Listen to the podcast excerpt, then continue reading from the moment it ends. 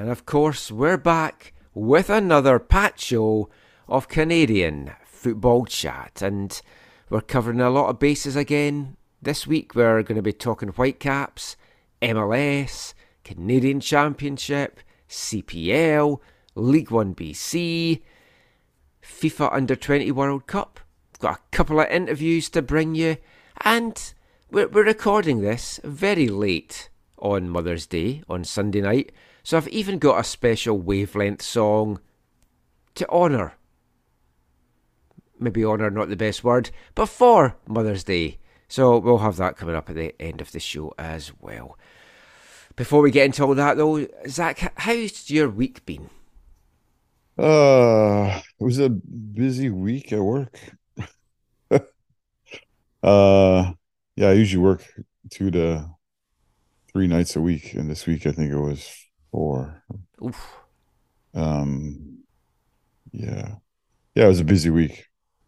It was a very very busy week, but um, yeah, all in all, pretty good. Yeah, I've I've had a week mostly filled with pretty shitty football results for the, the teams I cover or support. So East Fife not, season got ended on Friday.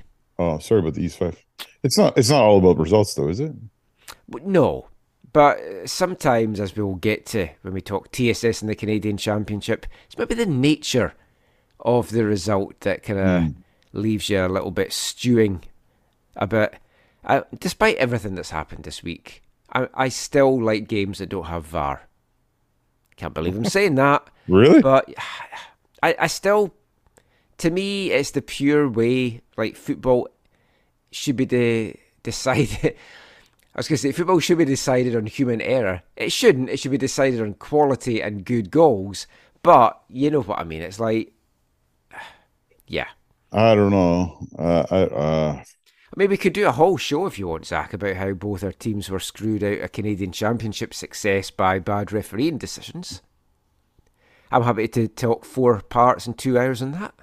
Yeah, yeah. I think your your your penalty was a, a little bit harsh, and obviously mm-hmm. Uh, ours was overly harsh and should have been given one. But yeah, yeah. I mean, y- yours was worse. Like the yeah, Vancouver oh, yeah, FC sure. one was definitely worse. But I like, yeah, obviously goals change games, but I well we'll talk about it when we get yeah, to that. Yeah, we'll get to the game. Let, let, us start. But, but VAR, but VAR, I think the I don't know if the game's quote unquote better with VAR. I feel like it's a little bit more fair with VAR. Better, better, I guess is no. That's a good way of saying it. yeah, subjective, right? Yeah. But VAR, I mean, and we know we know VAR isn't. It's it's meant to be perfect, but it still is a little bit. Yeah, I mean, East East Fife season wasn't ended because of no VAR. It was just a, a guy got sent off for a second yellow, which uh, for me, I would have been if he'd been given a straight red, I wouldn't have been complaining about it. It was a kind of elbow to the guy's face. Well, yeah, turned so, the game. And remind me, can, VAR can play a role in a yellow that produces a, a, a second, like a second yellow because they can't be involved in yellow cards in general, right? They can only be involved in red cards. I think if a yellow card's been given that leads to a sending off, and they, I think they can look at it and say it yeah. shouldn't be a booking. Okay. I know that obviously they can deal with uh, mistaken identity in that case or whatever. Yeah. But yeah. Yeah. Let, let's. I was going to say, let's get on to happier things and start the show. but we, we're starting by talking Whitecaps down in Portland from Saturday night. So maybe not starting with happy things, trying to go through our rundown. Is there any happy things coming up? um, yeah, a little bit in part four when we talk FIFA under 20 World Cup, I guess. I guess. Even though Canada and Scotland aren't at it. So, yeah, it's, it's, it's a pretty doom and gloom show. So, I'll, I'll pick some music to match. But we are going to start talking MLS. And Cascadian Derby, gutted I couldn't go down for it. In some ways, not so much once the game was over, because being down there after that, I think would have been pretty shitty. Although we would have tagged a, a holiday onto the end of it. But I was commentating on TSS, so I couldn't make that trip mm. down. And that's why you did your Oregon trip earlier, right? Yes. Yeah. It, it, was a rare window that I've got that we, we, we could get down there. So we, we took that opportunity while we could. Also, the heat down there. I mean, it was hot up here, But yeah. it was like highs of 34 on Saturday in Portland. I think it was 31 degrees when the game kicked off. They do. They do have, in my limited experience, the best press box food I think I've ever had. it, it's up there. Cavalry's buffet when I went there in 2019 oh. was amazing oh. because they didn't just have a normal food buffet; they also had a dessert buffet. Oh, and I ate way too much chocolate cake. It, it made the shitty nil nil game worth it. but I also got to Drumheller, which was also oh, on my yeah. bucket list as well. So that, that was a fantastic trip. Yeah. I really enjoyed that, and I, I like Spruce Meadows as a as a venue, but Portland's press box food has always been like top notch, and yeah. I I remember. I can't remember if you were down for that or not, but it was a pre-season. It was a pre-season tournament, and they had ceviche, they had oh. horchata. I was like, oh, this is like amazing. I think. Well, I think I've only covered the. I think I've covered the preseason tournaments when you haven't been there, so I don't think I was there for that one. Ah, but you were down obviously for the Bayern thing, and. Well, I was never the Bayern thing. I did another preseason when you weren't you weren't there. Mm. Right before he brought in the Colombian. Yes. I, I, like going, taking the photos of the food, sending it to Caitlin in the hotel, going, How's your evening going? Yeah.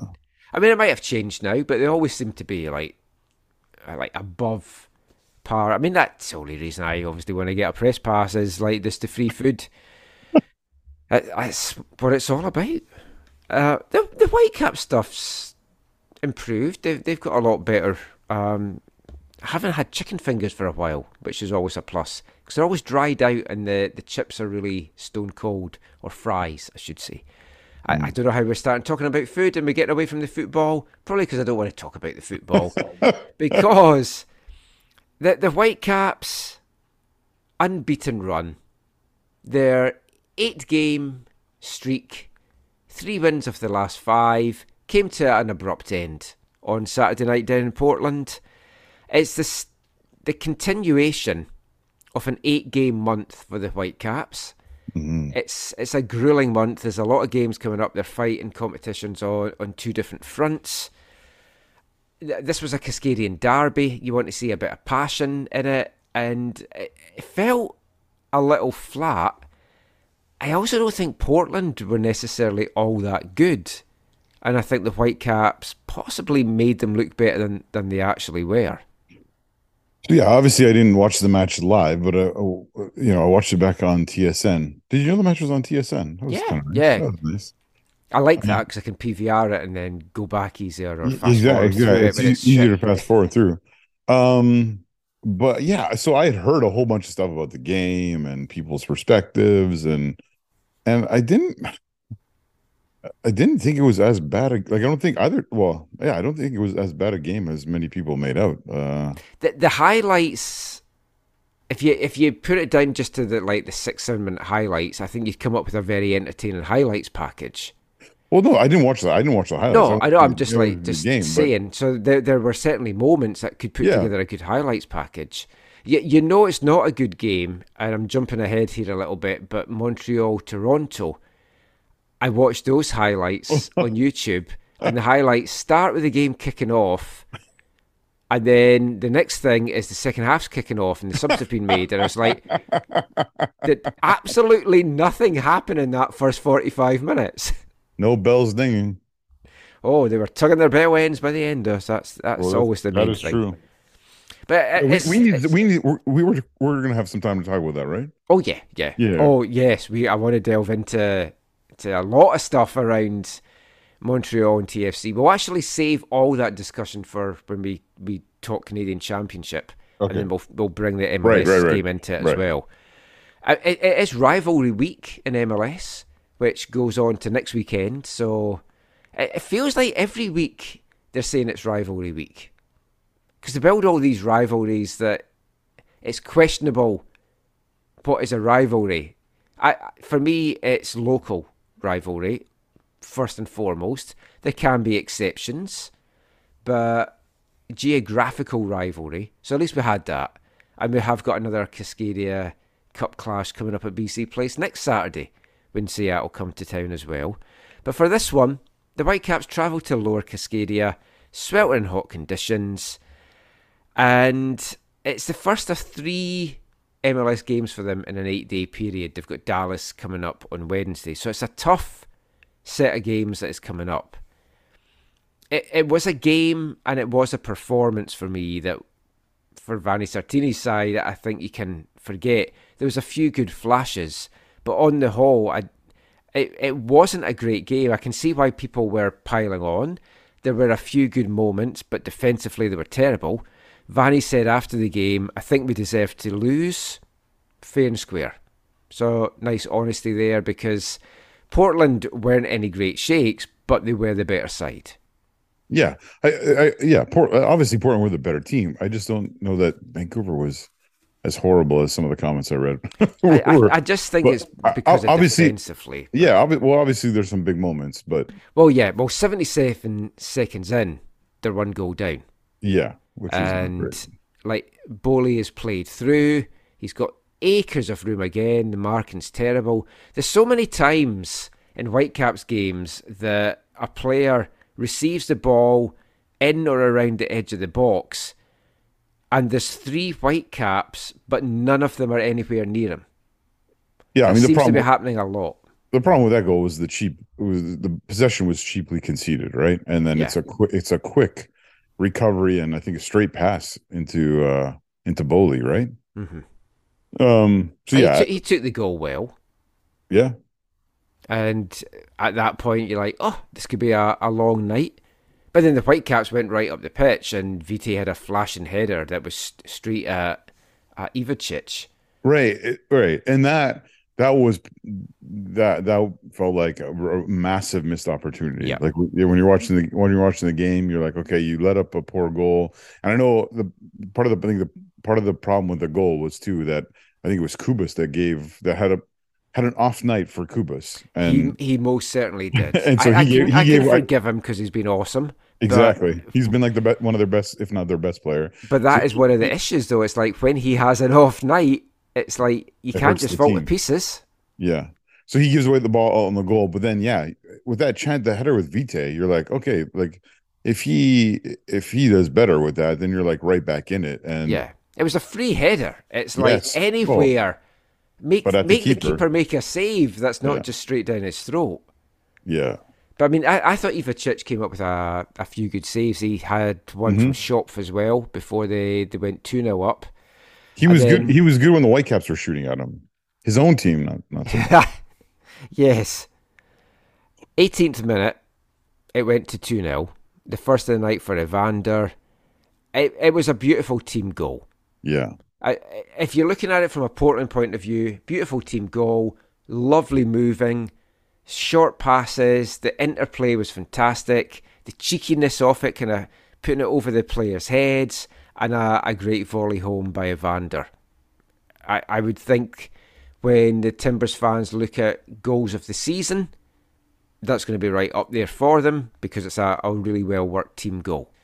From yeah, they get, they get, well, sorry, they get one lucky bounce in it, but you're right. Yeah, yeah it's, it's it's good. It's good passing, and the Caps are sort of chasing shadows a little bit. Right? Yeah, because from the Whitecaps' point of view, it was a bunch of statues out there.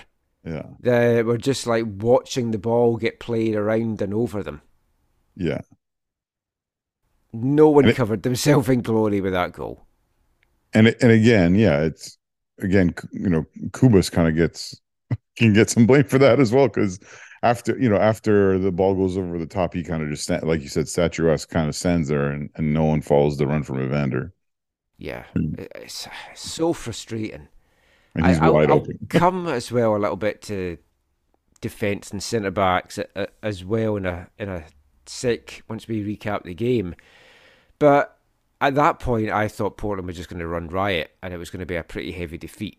Yeah, yeah, it, it, it felt that way because I even heard I was hearing updates about about the game a little bit, and I was like, "Oh, 2 0 already? That's not that's not that's not good." Yeah. It's like which Vancouver team's going to lose by the most goals on Saturday? It kind of felt with at that point, but it felt like from nowhere they were just thrown a lifeline and they got themselves back. Well, they didn't get themselves back into it, but they got back into it Yeah. with a an own goal. Some quality moments on the build up. Gauld's Yes. ball, like that ball. little curler, I think it was from the outside of his foot. It was lovely, straight into the path of Gressel. yeah. When those two link up, it's a joy to watch. It really is. The two of them have that understanding that isn't always there. I mean, Gressel's just been absolutely magnificent for the Whitecaps this season, and his deliveries in from that side, whether it's set pieces, whether it's runs and crosses, time and time again have been tremendous. This was another dangerous ball into the box. You had Cordova waiting at the back post, Yeah. but Zac McGraw got there instead, kind of acrobatically, kind of Yeah. put it in his own net. Yeah. I, I mean, yeah. Had had he had he not put it in his net, his own net, it would have been a great clearance. Mhm. Um, did you did you um I felt like on that play in in in in, in parts of the game in general, I think Gauld benefit and I know things are flexible, but I f- I feel like Gauld benefited from um quote unquote being uh, a part of the two strike force up top with Vite behind them. I Yeah, feel like he had more free a bit more freedom. because they, and- they'd moved him up top because of the workload that he put in midweek. Yeah. That they needed him in there, so there was maybe less defensive work needed by having him in a top Yeah. two. Yeah, because his that like you said, his the pass to the outside of his left foot was sublime to Gressel, and Gressel in that moment had the freedom to get wide, which we've talked about lots. And he, we know he is always going to put in a quality cross, and uh and then you have to credit Cord- Cordova uh with the with a good run. Mm-hmm. It put Yeah. the pressure on McGraw Yeah, because he knew I've got to get to this because if not, it's going to go to him and he's going to put it away. Maybe. oh yeah, Zac McGraw has just got a name that you feel would be like a cartoon character or something from Gone with the Wind or. were you surprised? Uh, were you surprised at the half that uh, Cordova came off, or No, because that? Do you think that was planned? Like, I, I, yeah, they, they knew he couldn't go the full game. yeah. But so, they didn't have they didn't have White. Becher's been playing lots. Yeah. I mean, for me, he's not fully fit yet. So you've got to try and get whatever minutes you can. And I think this made sense to start him. Because if you think um, we're going to get 45 minutes from him, max, I think you start him, hope that you've kind of got him to do a bit of running, that the game's pretty level, you're ahead, and then you bring Becher on at half time, youthful exuberance, and he runs at a tired defence. Yeah, I think that was the plan. Um, I don't have any qualms at all with Cordova getting the start for this one. I feel Simon Becher, though, has earned the starting spot now. Hmm. And I, I want to see him as the, the regular starter going forward. This month, with these games coming Saturday, Wednesday, Saturday, Wednesday, I think we're going to see a lot of rotation. Brian White is still day to day with his quad contusion. Um, so there, there's a lot for Vanni to think about, but the attack doesn't feel like it is fully clicking yet. And it's like after the Whitecaps got that own goal, they enjoyed their best spell of pressure for about a 15 20 minute period. Hmm. And they were they were playing some lovely football and they were launching attacks. And Gauld had a chance that went wide. Cordova had a header that just missed wide. And I I I, was co- a little bit more confident that they were going to get back on level terms because they seemed to have woken up, had just given them the spark that they needed. But then you got a kind of wake up call just two minutes before half time when Moreno had a long range shot that Takaoka had to produce a big dive and save to turn away. But going in at the half 2 1, I thought the Whitecaps could get back into it. And I thought with Becher coming on, yeah, I might get a point, maybe even more, depending on when they actually end up scoring the goal. It wasn't to be that way. And the decisive third goal, it was another mistake by Cubas. But I also have to say, Evander on this play was just phenomenal. Yeah, you talk about Portland highlight goals when you look at the season. Like, pretty sure that'll be up there. That touch turn, he like spun in a dime to make himself get free and a nice long grass cutter shot into the bottom corner. Could Takaoka maybe have done better with it? Possibly. But it was a quality goal from a player that was just fantastic on the night. Yeah, the little sort of roulette move from Evander came off like it doesn't always it, it rarely comes off in a game that well. it's something you see maybe in a, in training or whatever. You, you know, they'll post a clip on on Instagram or something. But yeah, no, it came off so well, uh, the roulette, and then just a a, good finish. Uh, do you do you think? Yeah, do you think Takaoka sh- should have done better? Possibly. Uh, I, it was right in the corner, so I mean, you'd really have to have got down pretty quickly, and I'm not sure he was fully expecting him to get the shot off from there. Hmm. Because again, you could blame Takaoka, but you can also blame the defenders for not getting a block into that. I wonder too. He's uh, he's also trying to judge the bounce on the ball because it bounces like almost like almost in front of where he dives, yeah. and I think that didn't didn't help things for him. But that that was nine minutes into the second half, and at that point, I thought I, I don't see them getting back into it. It's it feels like no. it's game over. And like to be honest, there was some huffing and puffing, but there wasn't really any big moments that you're like, oh, that's gonna get us back into it. Oh, here we go. And I think Portland just comfortably saw that one out in the end. Yeah. Yeah. It, yeah. Uh, there, I mean, there were some encouraging substitutions. Obviously, you talked about you know spreading things out with all the games in the month or whatever. I, I think people were probably hoping more for, you know, Ahmed replacing Schöpf, uh, and yeah, I didn't and think even even Caicedo, even Caicedo had a good game. Yeah, I, I heard some people ragging on him for sure.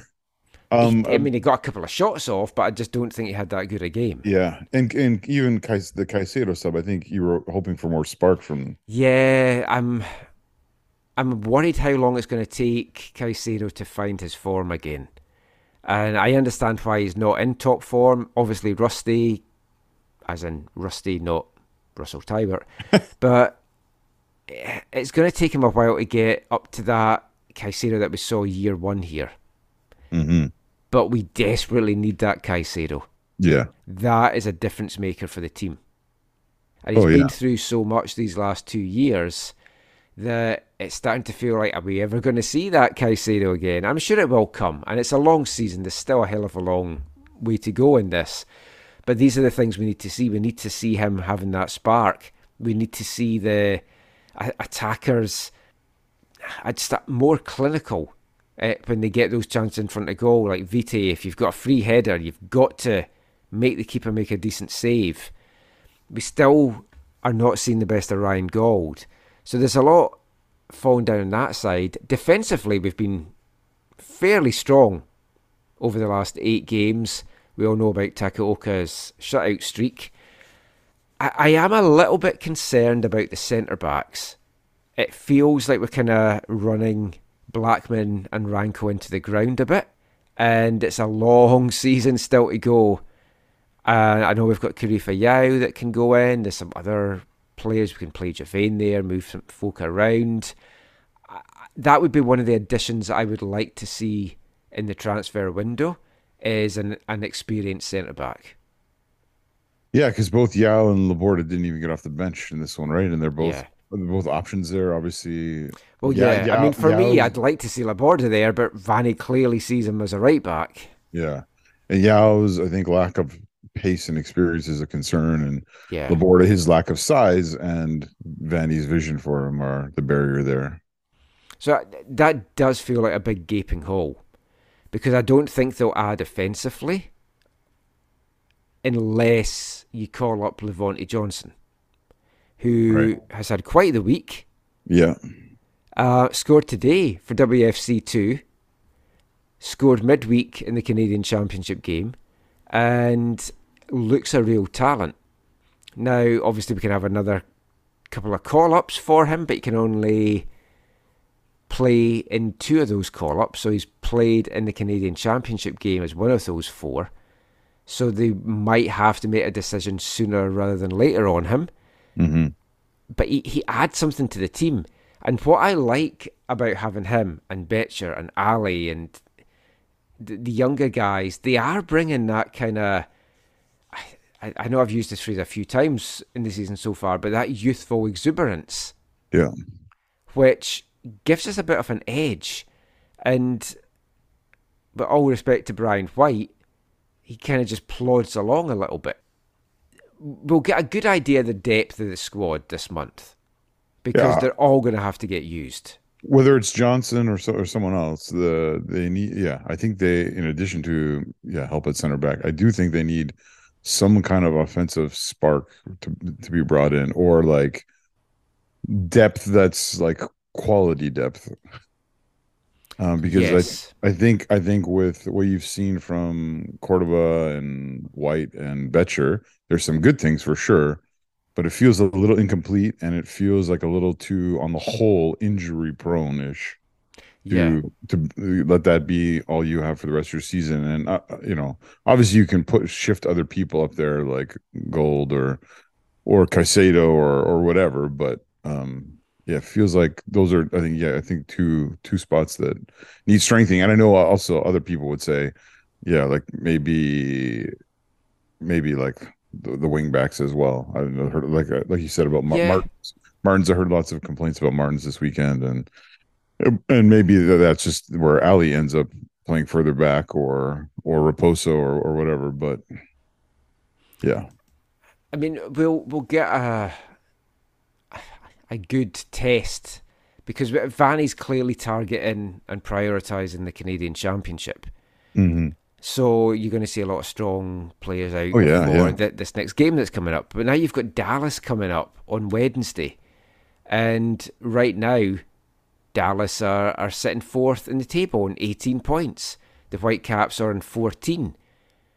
We don't historically do well in Dallas. Dallas come away with three points in this, and then you're seven points behind them, looking up early in the season. And these are the teams you want to keep close to you.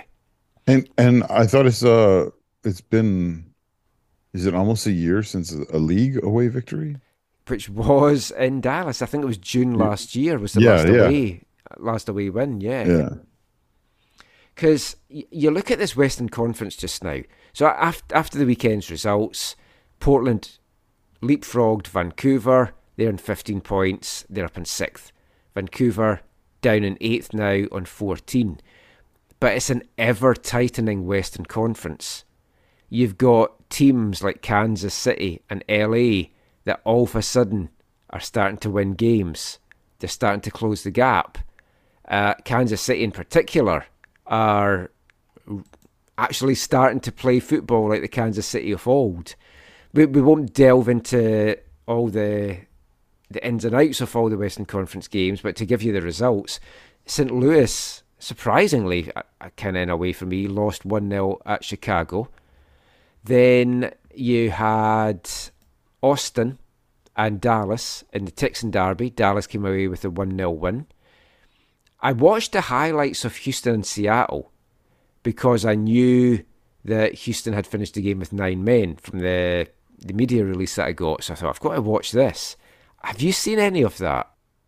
uh, I have not. I've I've seen you know Toronto, Montreal, and the the Dead Bull, Man City Light one. I've seen. You've Uh, watched all the ones I haven't seen. Well, Oh, I watched. I watched Toronto, saw the- but the Galaxy uh, versus uh, San Jose. Yeah. Um, Th- This is funny because I watched Houston, Seattle highlights and KC, Minnesota. So uh, this is good. We can all talk about different Yeah. games. But Houston went down early um, to 10 men for a, a horrible tackle, really. When you see it in real time, you're like, how is that a red card? And then when they slow it down, it's a an over the top right into Ladero's leg that really Uh-huh. could, it's like a potential leg breaker.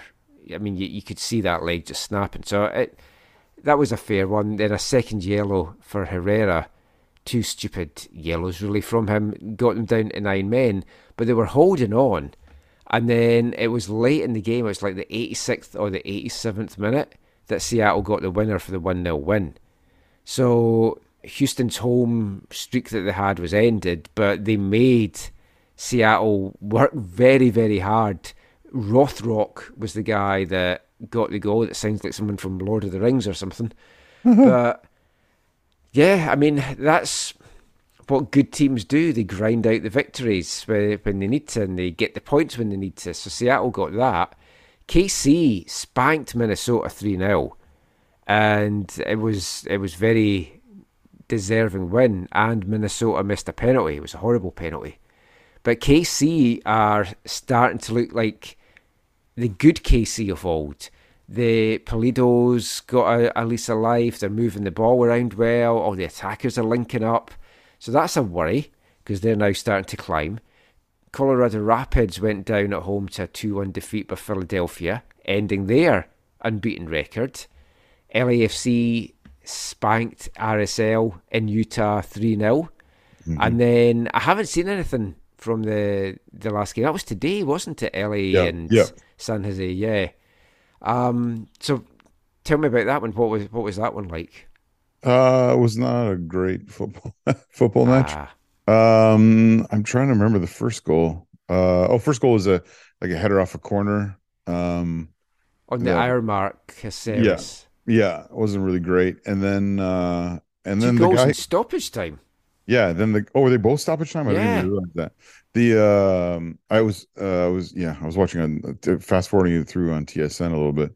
Um, I just saw the Ladero red card, red card for the challenge of Ladero. That was that was pretty horrible. Yeah, like when um, I first saw it, I was like, "What?" And then you get the other angle, and you're like, "Ooh." The second, yeah, I almost broke his leg. The second, um, the second uh, Galaxy goal was the guy who they got from Frankfurt, who never played for Frankfurt, who like came off the bench and uh, uh, horrible, horrible playing at the back from uh, from San Jose. He just stripped the ball, went in alone, scored, and then pulled like a Brandi Chastain where he pulled off his shirt and had his uh Hat, his, his measurements his measurements shirt on underneath and celebrated like he was um like he actually played for Frankfurt. Um and uh yeah, it was. Yeah, I mean, it's good. Good for the Galaxy. There's a, a lot of I know a lot of stadiums as I watched the, the, highlights of some of the other games that there's a lot of emptiness. Yeah. Yes. Like I was surprised the the Houston one as I watched the the Lodeiro stuff. Um and even um yeah, the Galaxy one. I know that there's been major issues and it looked like, you know, ACB was back for the first time in a long time. Um but um yeah. Yeah, it has to be concerning around the league, and I don't know how much the the Apple deal plays into this. We've talked about it. It's like if you're not seeing your team on TV, you start to lose interest. Uh, well, and Apple Apple's so generous, Michael. They've they started to give away yeah three months at a time. Now, is that is that legit in Canada? Because I saw some people on Twitter saying in Canada they couldn't get it. Yeah, the codes just seem to have worked in the US, but I don't know if anyone has managed to get the free month in Canada. Let us know and let us know what code you put in. I think I saw one person who did, but I think I saw also saw JJ's tweet saying it's not working in Canada. Yeah, but then they had this issue as well though when they rolled out the because a, a, lot of media got free media. Yeah. Uh, for the so they can at least watch and cover the the game. But the ones that they gave here in Canada were only valid in the US store, and you couldn't redeem them in the US oh, store because right, you had a right. Canadian address. So right. I think it's just little things like that that they're not they may be rolling things out without thinking, ah crap, we need a Canadian because there's two countries in this league. Who would have thought they'd forget about Canada?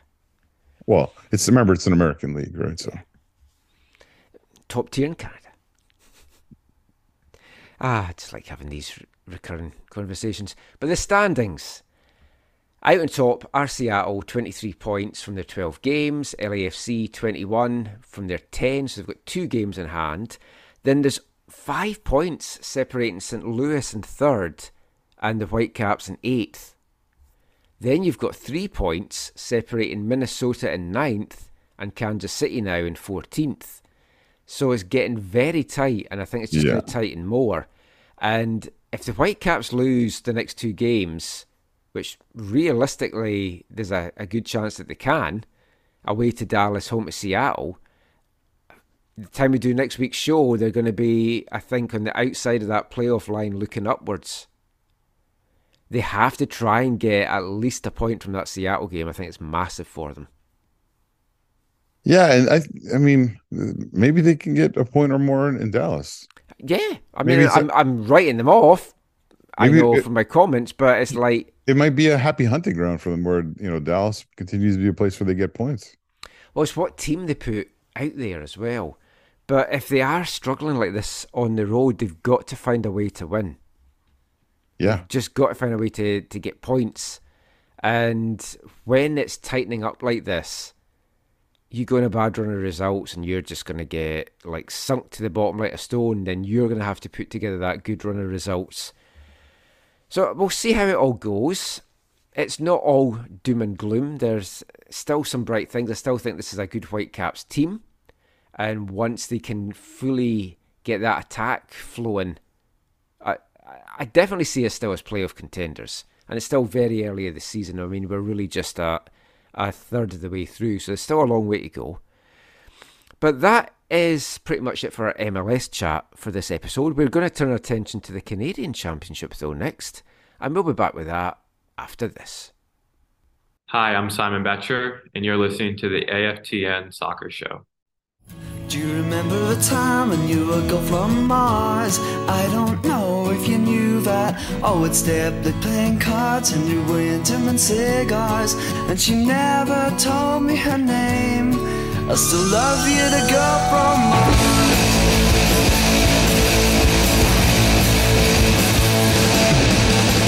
Sitting in a dreamy days by the water's edge. On a cool summer night Fireflies and stars in the sky gently glowing light. From your cigarette The breeze blowing softly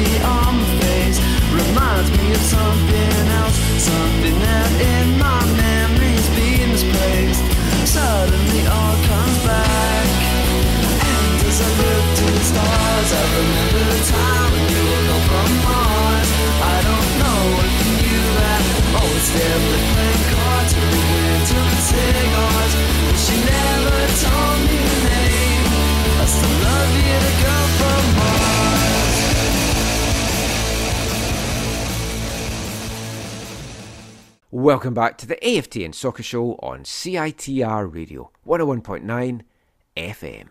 And kicking off this part, it's our Artist of the Month for the month of May here at AFTN. Irish band Ash, and that is a song from 1995, taken from their debut album 1977, reached number 11 in the UK charts. That was Girl from Mars, one of their more well known songs. Do you remember I Knew a Girl from Mars? I don't know if you knew that. I always wanted to go out with a girl from Mars. Think of all the free chocolate you'd have got. I'm sure that's what that song was about. We're going to turn our attention to the Canadian Championship in this part because what an interesting week of action. That was it was, cra- it was crazy. That was four quarterfinals that all produced talking points for Yeah. very different reasons. Yeah. But we'll we'll start chronologically. We'll we'll start on Tuesday night. Two matches in Ontario, Yep. and we'll start with the big one.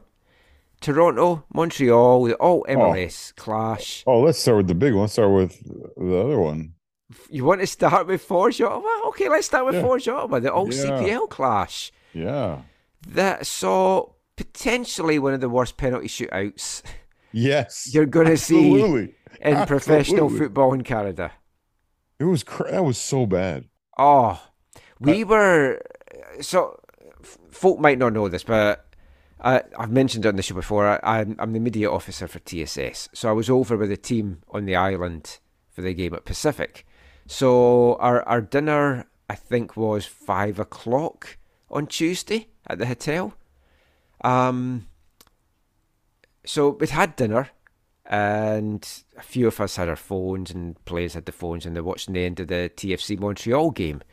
And then we knew that the Forge Ottawa game was going to penalties, and we're like, come on, switch over one soccer, which thankfully they did. So all the there was like three tables, and we're all huddled around devices watching the penalty shootout.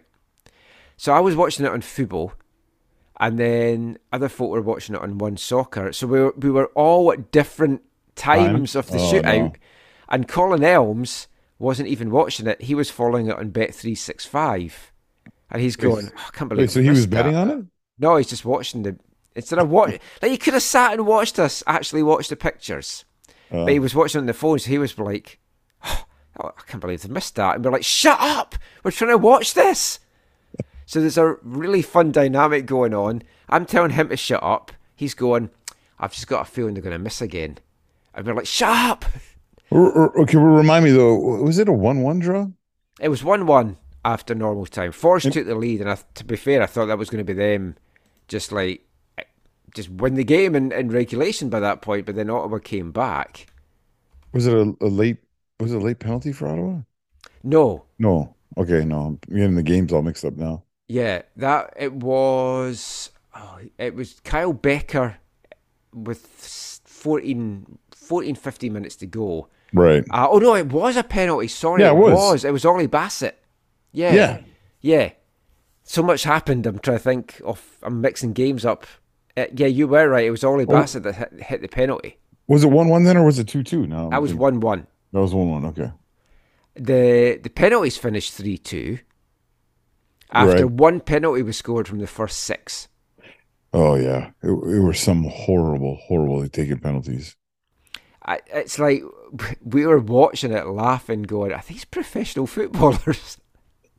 I mean, there's like there was a couple of decent saves in there as well. Yeah, I mean, I'm I'm saying about penalties being missed, but you've got to give a little bit of credit. I think the keeper's guessed right for pretty much every single penalty to to start with. yeah. It it was awful because I try to remember who went first. I think I think Hamilton no, went first, I- didn't they? Oh no, Ottawa went first. Actually, let me pull this up. Right, Ottawa went first. Yep, Malcolm Shaw missed. Tristan Borges missed. Ollie Bassett missed. Noah Jensen scored. Sam Salter missed. Passias missed. Then DeSantis and Ashinoti Johnson scored. Then Luke Singh scored. Then Jordan Hamilton missed. Then Zach Verhoeven missed in sudden death. And then Abubakar Sissoko got the winning penalty. So it was 3 2 Oh, after six rounds. But I I really felt for Zach Verhoeven. I know you won't care for him much after Saturday night's game, but former UBC man that I commentated on for his whole career, TSS Rovers player as well.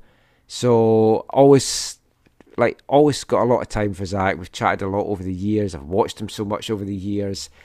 And after they got themselves back into it, I just felt for him so much that he just blasted that one over. But that Yeah. that was horrible, horrible stuff. And what a wasted opportunity that was for Ottawa. Oh yeah, big time. Like he, when I went to shoot, he thought, okay, there's a chance because I always think that what's his name, uh, Tristan Henry's overrated in uh, C- in CPL. So He's I a kind good of like, keeper, but I think he, he I think he peaked in that first year. well, he he benefits from he benefits from having such a good team in front of him. Well, yeah, but when you've had a David Edgar in front of you for a number of years Yeah, and players of that ilk. Um, but yeah, so I mean that that that was an interesting game. and, and speaking of the of the BC connection, it was uh was it not uh Melvin? Right, it was Melvin. Yeah, Melvin's been in goal Yeah. for Ottawa now. Because Ingham Ingham's injured for I don't know how long. He's Yeah. gonna be out. yeah. So the other game on Tuesday was the all MLS clash, and it finished Toronto one, Montreal two. Montreal went into a two goal lead. ZBG in the 35th, offer in the 39th. Then Insigne pulls one back a minute before half time, but Montreal hold on, win 2 1. There's talking points on the pitch. there was talking points off the pitch Was there ever? from before and after the game. the the big incident before, which some of you may not have seen. If How you if you're what? not on Twitter, well, if you're not on Twitter, you're not going to have seen this. Oh wow, okay. Um, Toronto fans basically. Was it kick- was it be, was it before kickoff? Uh, yeah, this is what. Well, this is what seems to have come out. It was before kickoff. Toronto fans basically just kicked the shit out of some Montreal fans. Someone had posted in one of the Discord channels that what they've been told the version was. So, again, take this with a pinch of salt. Was that the Montreal fans were being disrespectful during the national anthem, and the TFC fans took offence. And as you do, you then just kick the shit out of someone. I But- thought, I thought I also saw videos of uh, some Toronto people putting out videos of what what appeared could have been the imp, the Impact supporters um, uh, approaching or aggravating things with um, Toronto fans that are in that upper in that Oh, I haven't seen any of that, over a but I. I did But see I some be- Toronto I might- fans I- talking about. I might have stuff like misunderstood what I saw there in some of those videos, but yeah. But re- regardless, I mean, eh, no matter no no matter what, if it was taunting the anthem, if it was uh, you know things with other other other non-supporter fans, whatever, like uh one issue that I can s- sympathize with in this whole scenario is a lack of appropriate security. I was going to say exactly that. like you can't i mean you experienced it this week at tss and you experienced the exact same thing that we experienced uh you know with with, with fanatics for the for the first uh, ma- match over there. There is a lack of understanding and there's a lack of appropriate security uh f- for for things. And not not because and it's not like we we don't need a full yellow guard of security around away supporters but we definitely need more than what's um what's in what's in place right now because uh and, and there needs to be a little bit more education on like taunting and whatever but well, I, I think as with, well. with, with Montreal and Toronto though it's it's on a different level Oh, of the hatred's on a different level and the and, and it goes the- beyond soccer as oh well. yeah oh totally and the but also the the possibility of of violence or or whatever is way higher because there's a history of it Yeah. But I also think there has to be an understanding, a better understanding that it's fine to have away sections, and even if you've got security, but you can't then let the home fans walk past your section. yeah oh yeah yeah because that Well- happened on Wednesday night. Uh, It was a it was a good natured game on Wednesdays. There, there wasn't any trouble, but that is a recipe for disaster. No, but that I mean that's that's Michael. That's partly what led to the the Yeah. individual who threw the through the Yeah. beer can. It was it wasn't just Aparicio's goal and the shushing. It was all the people walking by throughout the game, you know, showing their fingers and what you know, yelling things and whatever. It was like a buildup of all of all that stuff, right? That Well, like on Wednesday, there was little kids. Like if Oh, you yeah. picture like being in the stand, and then to the left is that kind of big concourse area, and there was kids just throwing firecrackers constantly, and nobody came over to tell them to stop throwing them. firecrackers. I don't Yeah. think I saw that. which it's like they could ended up have thrown them anywhere and but then like our guys were then going to get beer in that section and there was firecrackers getting thrown and it's like Yeah. they need like I think Canada soccer's worst nightmare would have been if for something to kick off on Wednesday following what happened on Tuesday. But it was Oh, always yeah. going to be a good natured kind of affair. I think there, wa- it was a not some not a total love in, but there was a lot of respect between the the fans and, and everything because we're obviously a, a minnow that went there as opposed to like a league rival. But it just takes one idiot that's had Yeah. a few too much drinks and then says something and then stuff like when you feel your team's been robbed by uh, a penalty, somebody to say the wrong thing and something Yeah. can kick off very, very quickly. Totally. And I don't know that we will ever get the full thing as to what happened uh, in Toronto. Montreal were quick to react by banning all the TFC fans for this game On on, weekend, Saturday, yeah. which I totally get why, and I think it was the right decision. It's shitty though if you're a TFC fan that's booked a trip, accommodation, flights, train, whatever, Yeah. because you're not going to get that back. So you either go and you end up not going to the game, or you get a ticket and don't wear any colours, or you're it's, it's just it's not ideal to have it at such short notice. Um, the other and some Toronto fans did go. Ah, I didn't. I didn't know if they did or not, but I would Well, imagine I'm, that pretty, they would I'm pretty. have. I'm pretty sure I saw some pictures of some Yeah. people. The the investigation then saw four fans banned for life from all MLSE arenas. Now, they didn't say who the fans were and whether it was for that incident Or the or this other incident we're going to talk about, or both. I imagine it's from both. yeah. Because the end of the game incident was bizarre. Mark Anthony Kay is coming over, and apparently he was one of the few TSC Yeah, there- players that came over and applauded the fans. There was only three or four. Yeah. Apparently, a bunch of the squad just said, "Yeah, this was awful. We need to get out of here." And then he, he got into it with one of the capos from one of the sections. I don't know what group it was or what, but it ended up with the capo throwing his megaphone onto the pitch towards Kay and the players as they walked away. What the fuck is going through his head? Wow.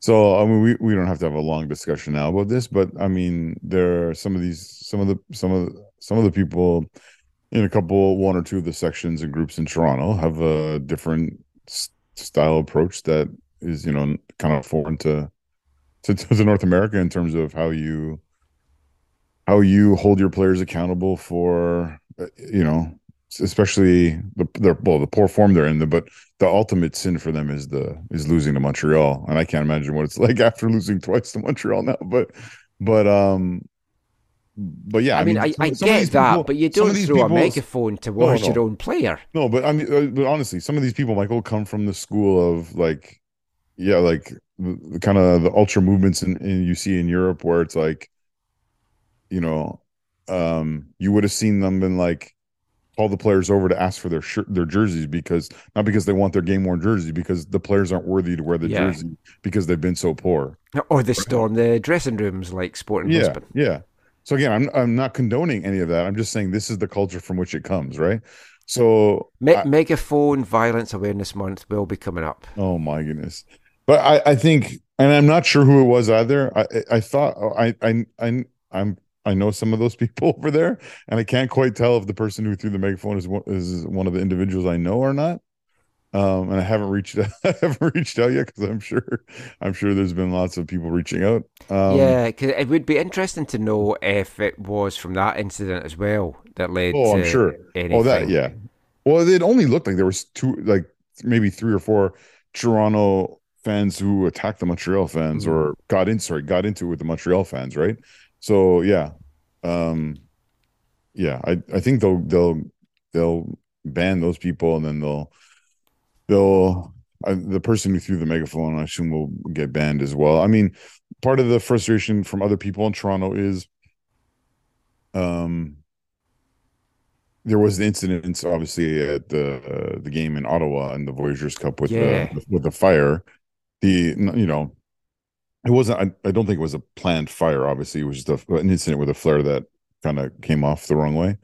Um, and uh, like the, like the group was banned and whatever, but then the group just renamed and all the same people were back, right? So, and now there's talk about how do they actually, without facial recognition stuff, how do they actually keep these people from being in the stadium or whatever? right? Like, there's all these different kind of questions around how this will actually play out and what it actually means, and Yeah, I mean, what they do in England is they have to sign in at their local police station on match day.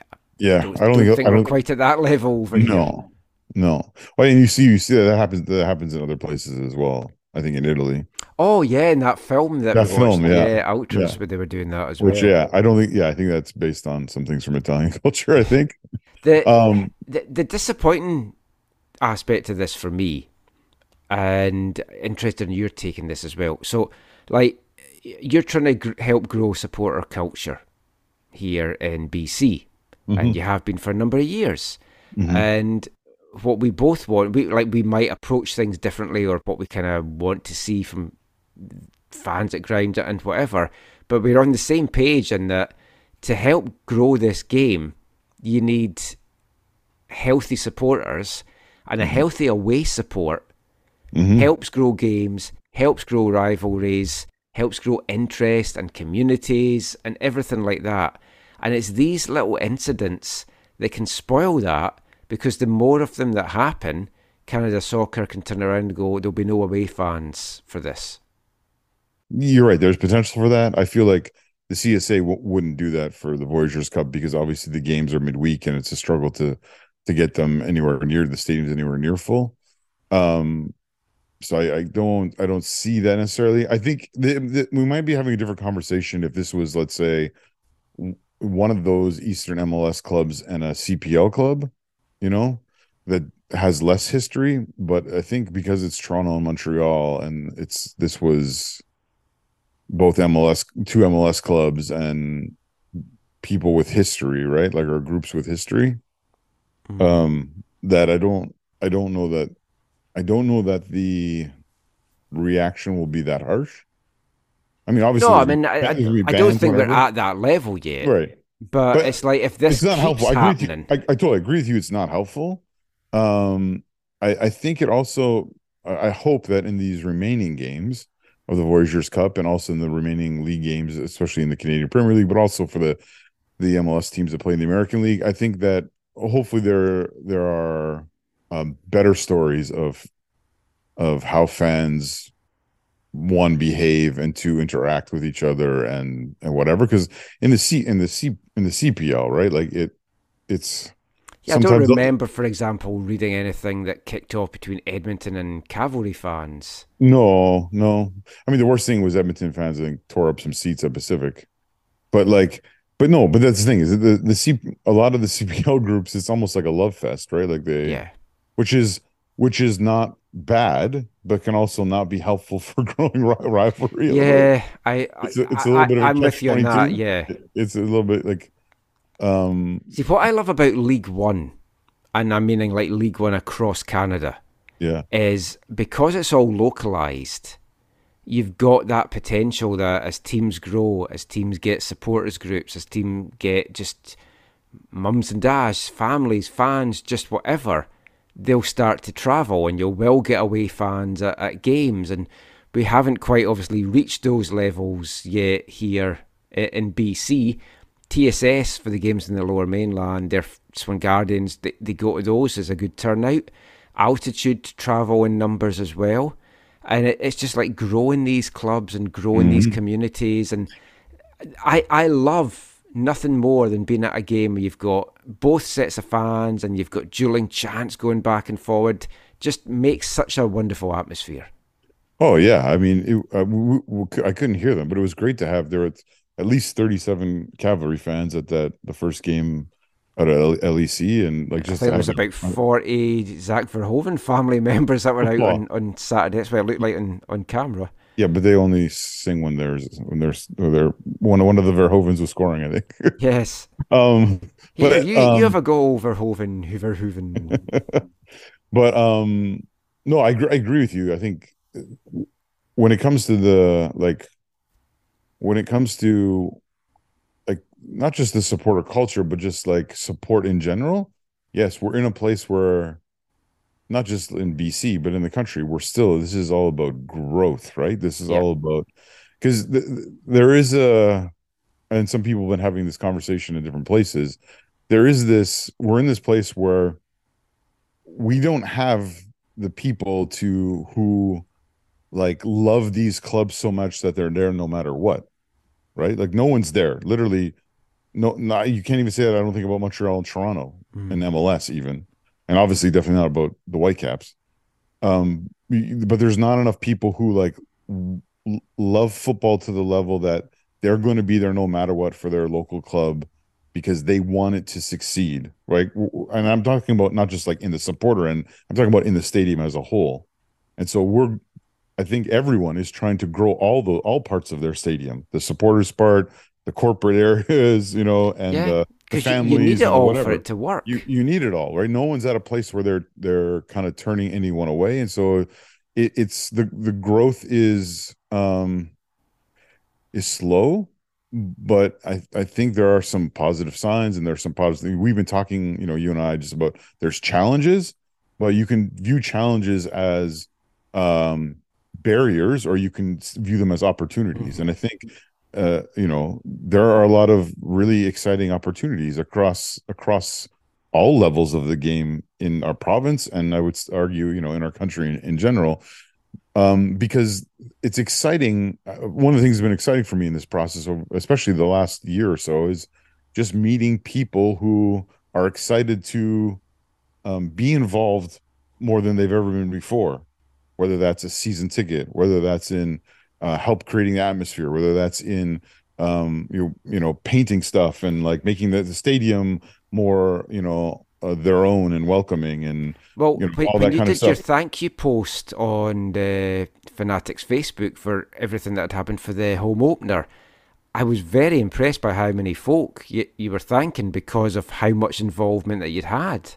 Yeah oh, and that then that i mean that was because of the approach to making tifo that was obviously smaller than than it hopefully will be as things go forward right? Because you you kind of need to start with people that you trust and know or have the same philosophy as you and moving forward as you get to know more and more people and they buy more and more to that philosophy then that group hopefully even grows even to bigger bigger than it is which means you can do things quicker or more efficiently and uh maybe even larger and all those that's another whole other conversation. But yeah for me it's exciting to see that things are growing. And, and also with the fanatics for, for me too it's not just people in the supporter and we have people in all different parts of the stadium because of different issues, whether it's accessibility, whether it's family, whether it's age, whether it's you know uh mobile like you know ability to stand. you don't want to get burnt to a crisp no well yeah no you know we'll, we'll talk about that later but it that wasn't as nearly as bad as i thought it was going to be to, oh. to be honest yeah i was surprised at that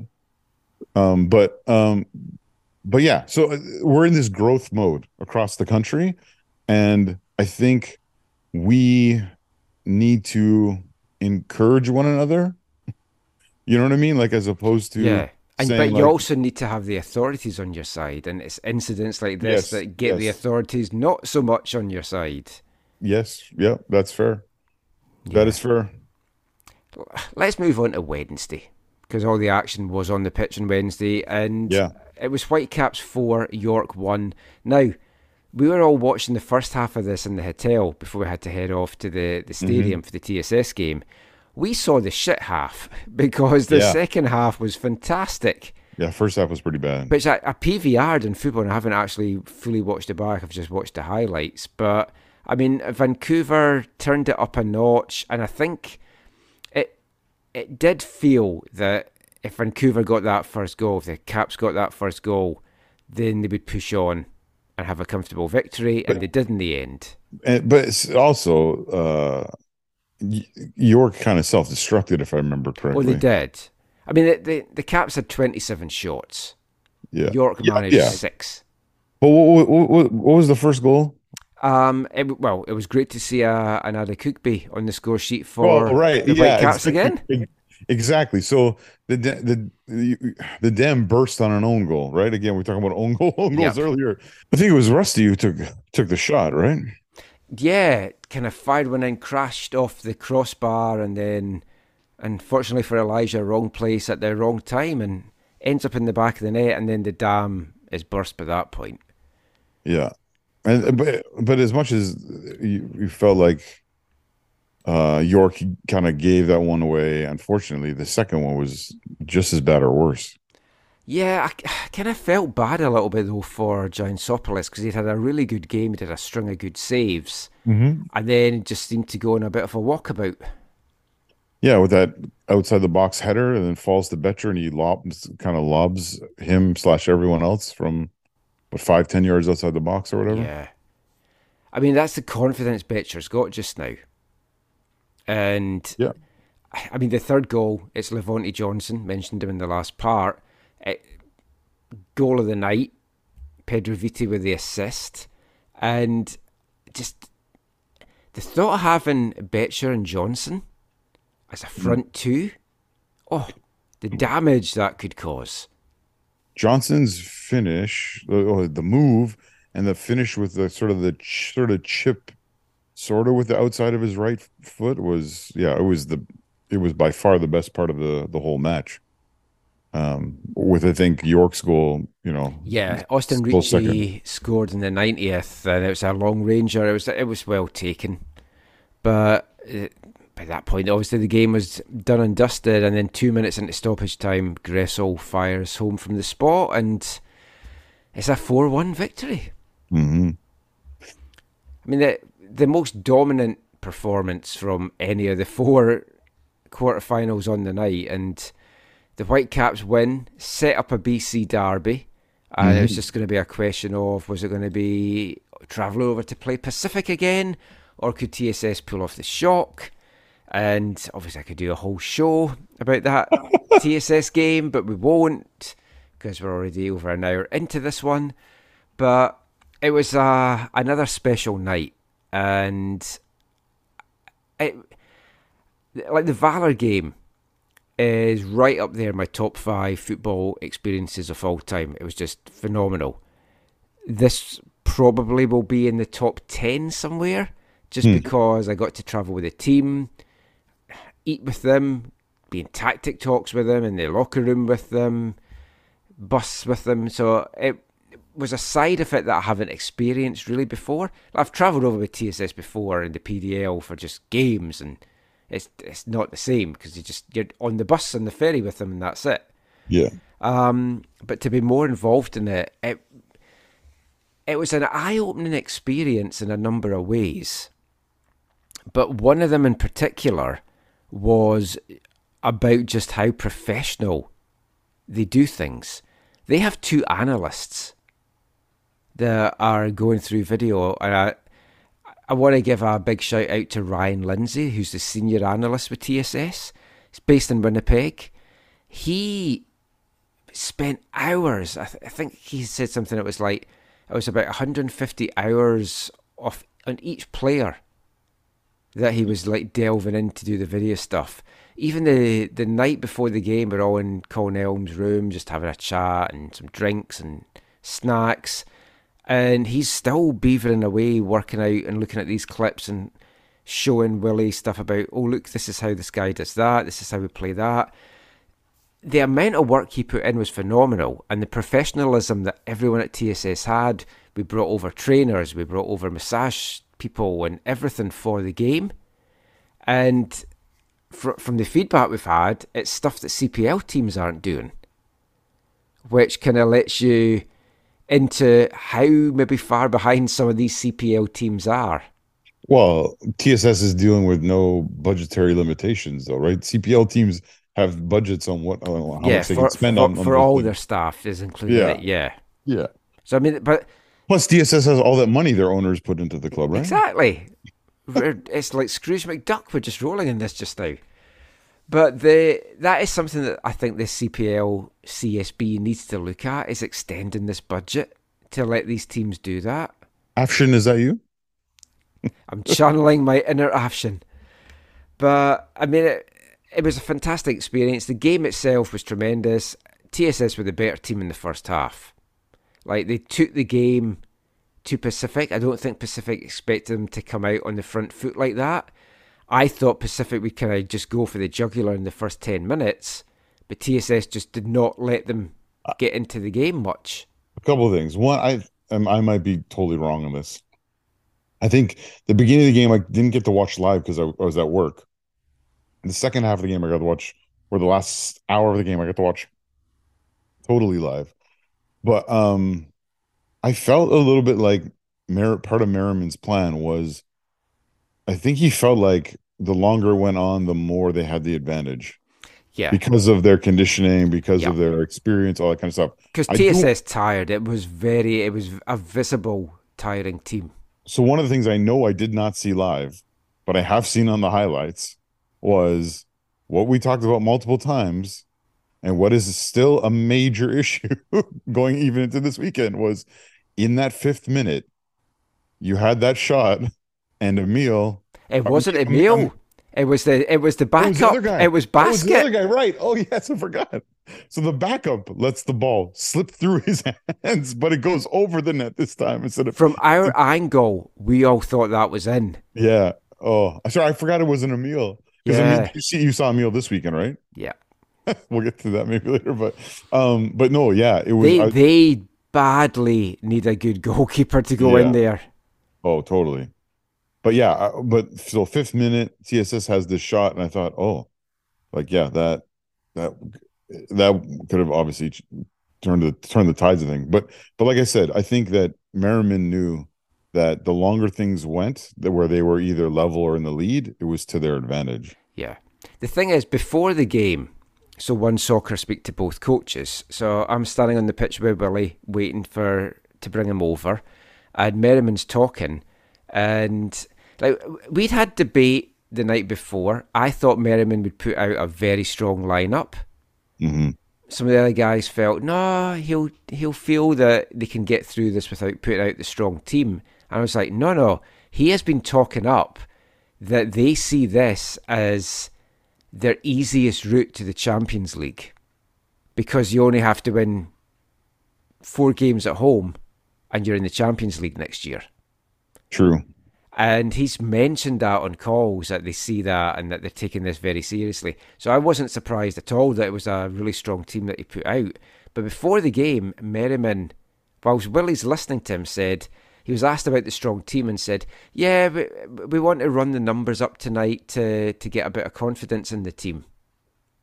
Oh That didn't work out for him very well then. no. But Willie hears that, goes into the, locker room, and it's like, "There's there's your pre-game team talk." Yeah, they think they can go and run the numbers up on us. Yeah, that's awkward. That's Yeah. uh, seems awkward from James. I, I Um, think it was just bravado and and stuff as well. But I genuinely think they thought they could probably do that. And if they had scored early, there is a good chance they could have done that. The the other w- w- highlight from the first half, which again I don't think I saw live, was when um, um your boy there. Lisi, yeah, had the ball Yeah. back. The ball was out of bounds, right? That It, was it? it, it went behind. It, it was the Yeah, right okay. decision. It definitely But- went behind. but again, but again, from our angle, the, the thing we were we just erupted because we thought it was in. Yeah, and the, the keeper again looked dodgy. I, I have no idea what he even thought he was doing. Yeah. Because the ball comes in and it's obviously out of play. If you watch the fans behind the goal as well, the Pacific fans, they're Yeah. all like, yeah, totally. But it, it was the right decision. So what wasn't the right decision was that it was then awarded as a corner. It was either a goal or a goal kick. It took no Oh. Right, yeah. deflection from anyone. It was not a corner. Oh yeah, that's awkward. Yeah. So that that was like, um, okay, we've disallowed the goal. Let's just give him a corner. But that was as good as it got for TSS. They tired in that second half, and it was all Pacific in the second half. And the, penalty, if if they hadn't got that penalty, could TSS have held on to take it to penalties? Possibly. I feel the goal was coming. I just feel that they were slowly turning the screw Pacific and they were going to get the breakthrough at some point. But the penalty was shocking. And Herd basically goes on TV afterwards and admits that he dived. Well, he's no. He says I felt contact and went. I, went I felt the slightest of touches and went down. yeah, which That's I, what uh, you do in a situation like that. I don't. I don't fully blame him for that, but No, and I would say if one of our guys had done it, you would have been happy for yeah, it. Yeah, it's like fair fair play. It's just in some ways it's a testament to how well TSS played that a professional team felt they had to do that to get the breakthrough because they maybe worried it wasn't coming. I I don't think it's they worried they weren't coming. I think they would have done that against you know an MLS team. Like I don't, I don't think that mattered. That, it, but yeah, it was. It, it it proved to be, you know, decisive. But I mean, ultimate and obviously the the penalty makes space for what ends up to, to be the, the the most quality moment of the night, which is the second goal. But Yeah, which again, if there was lines, may have been offside with the finish. Not in Yeah. the initial pass; he was definitely onside. Mm, But the finished from the angle on TV, it looks like he's a step off. But Mm-hmm. yeah, yeah. hey, I'd rather Well, not well- have lines and stuff. And Like I texted you at the time, like yeah, I think you know the league I watch the most and I think does the best with VAR is the Bundesliga. Yeah. and I think yeah, both your, I think both you, both of you, the goals you had against you, I think would definitely would have been evaluated, and I think at least one of them might have gone your way. I, yeah, the the penalty, like Mike Victoria Gunnar, uh, who is he's a referee. referee, he said VAR wouldn't have overturned that Penalty? because you can't be hundred percent sure that there wasn't a clip. Yeah, I think. Well, yeah, I think with with VAR, it's the, do they feel it's clear and obvious for the referee to to look at it to, to see something he didn't that he or she didn't see, and so I think that uh, they might they might have had them have a look. Yeah, but I mean, at the end of the day, I think Pacific were the the better team overall. They've gone through, and I think TSS to a man can be very proud of how they played. I mean, you saw what Pacific did to York today, Yeah, and it's like TSS made them work hard for that victory. James said that afterwards. I, I want to give a big shout out to Pacific, who were wonderful hosts. hmm They gave TSS, the staff, and the non playing players that had made the trip a suite for it. They moved the fans to the better section when it looked like we had sold more than 100 tickets and it was going to be a very tight squeeze in the bleachers. The James Merriman and the coaching staff handed drinks in at the end of the game to to Willie and his coaching staff. So it, it- a lot of quality and there was a lot of mutual respect, and it, that's how the game should be. And I think TSS put themselves on the map. People mm-hmm. across Canada know about TSS now. They know about League One. And if this helps grow League One and helps grow teams to be a bit more professional or, or to see this and have a, a thought of we can go in this competition and actually win some games here, all, all more power to them. It, it was just a wonderful journey. It was a wonderful story. And it's what Canadian soccer needs. We've had it in the US Open Cup over the years. We've had a few mm-hmm. shock results down there this season. Yep. And that, like, Cavalry beating the Whitecaps was great. yeah, it was huge. beating the Whitecaps, even bigger. Yeah. TSS, massive step for, for, for this as well. And I hope we keep seeing it because that is. I, want this Canadian Championship to be thought of in Canada as a massive thing. And it isn't yet. But games like this get folk talking about it, it gets more notice. So, yeah. Here's to more Yeah, of them next year. I'd love to see the, the tournament opened up a bit more. What What are you thinking for more? So obviously you're gonna have the the CPL clubs. You're so it's eight. You're gonna have the three MLS sides. That's eleven. Yeah, I, I, I'm not at this stage, and I can't believe I'm saying this because I have been against this before. I don't think you should let in every League One club Okay. because it, it's too much for some of these clubs to try and host a game or to play a game like this. They Yeah. just don't have the infrastructure. Yeah. So it definitely should be the champions across all League Ones, League One Alberta, Maritimes when it comes to Prairies or whatever. They should definitely all get in. And if these teams end up having to play a playoff round, fine. But so for next year, if there's the, those eleven other teams, then you got what League One BC, League One Ontario, League One Quebec. Yep. So that takes it to fourteen. I'd 14. like to see sixteen. Sixteen would be nice. Now we might have an expansion CPL team. It's probably Uh, looking unlikely, I think, for twenty four, but I, I don't think twenty four. Yeah. Um, so then you've got the interprovincial championship that comes up, which is going to crown the winners from all the League One BC, Ontario, and Quebec. Because with League One BC, it's not who the champions are; it's Right. who's top of the table at the regular season. So again, so that's uh that would be a club from one of the League Ones, Yeah, right? I would also like, and again, it might not be feasible depending who wins it. The the top amateur team to get in, the Which is something- national, the which- challenge trophy winner. Yeah, which is something that the CSA has avoided to this point for probably those logistical and financial reasons. Yeah, but, I mean, uh, you've got a side like BB5 when they won the the nationals. They could have gone Like half the, the TSS team was a BB5 team. Yeah. What about Michael? Then, if we're at fourteen with those those numbers, what if the, the two clubs, assuming they're not one of those other three from League League One, what if the two finalists in that that tournament? Yeah, I'd be all for that as well. Because how many how many clubs are in the in that that the, There'll be, the there'll be four in the interprovincials this year, and Right. then it'll But- open up. the host and the other three? Yeah. Yeah. So there's two from BC because we're hosting it. Right. Who's hosting it? Do we know? TSS. Oh, yeah. So they're in the oh, okay. Yeah. But it's not at Swangard because the, So, yes, the stadium's yes. getting redeveloped. I remember. I remember you telling me that. Yeah. So I mean, it could be that TSS are in as hosts, or it could be that TSS are in as champions. So in that case, I would imagine if there's a different regular season champion and overall champion, they would put the other one of those in. But some teams, it's awkward because it's August and their players are away back to college. Right. Yes. Yeah. This is the the bad thing about the Canadian footballing calendar. It's all over the shop. Yeah. because you've got the college teams away for pre-season, like SFU go away a lot for pre-season. So they're down to the, the US a lot, and there's obviously I'm sure SFU will like cancel their program by then, right?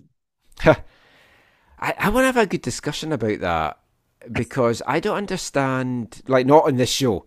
I, I don't understand why they don't just move everything back to Canada West because their players are being disadvantaged because they can't go in the, the CPL draft. So if if the football program ends up going back to Canada West, Yeah. move the whole shebang. Yeah. I'm, yeah. I, I'd yeah. love to see SFU battling it out with UBC and Trinity Western i- in Canada West. It would just be fantastic.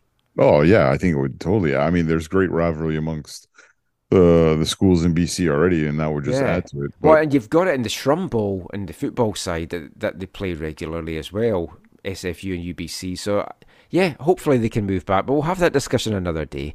I think that's a good time to, to wrap up our Canadian Championship chat. It's already going to be a long show. We've got a So, couple yeah. of interviews to bring you still. so so the semifinals, Pacific are hosting. The Whitecaps. Whitecaps, will. BC still be purple? I'm heading Yeah. over to it. We've booked a, a little trip away. We're going to stay in Sidney for a few days and Nice. go to the game and then go a little bit to the north of the island. And then Montreal's hosting Forge. Yeah. Forge. They've, they've had some be- great battles. Yeah, They've- Forge be fancying that, but I think Montreal started to turn things around, which I didn't see coming, I've got to say. yeah.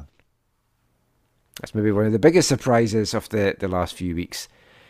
But yeah, we'll see where it takes us. It's a great tournament. Looking forward to the semi finals. All we know is the final's going to be hosted in BC. We'll be on the island. We'll be a BC place.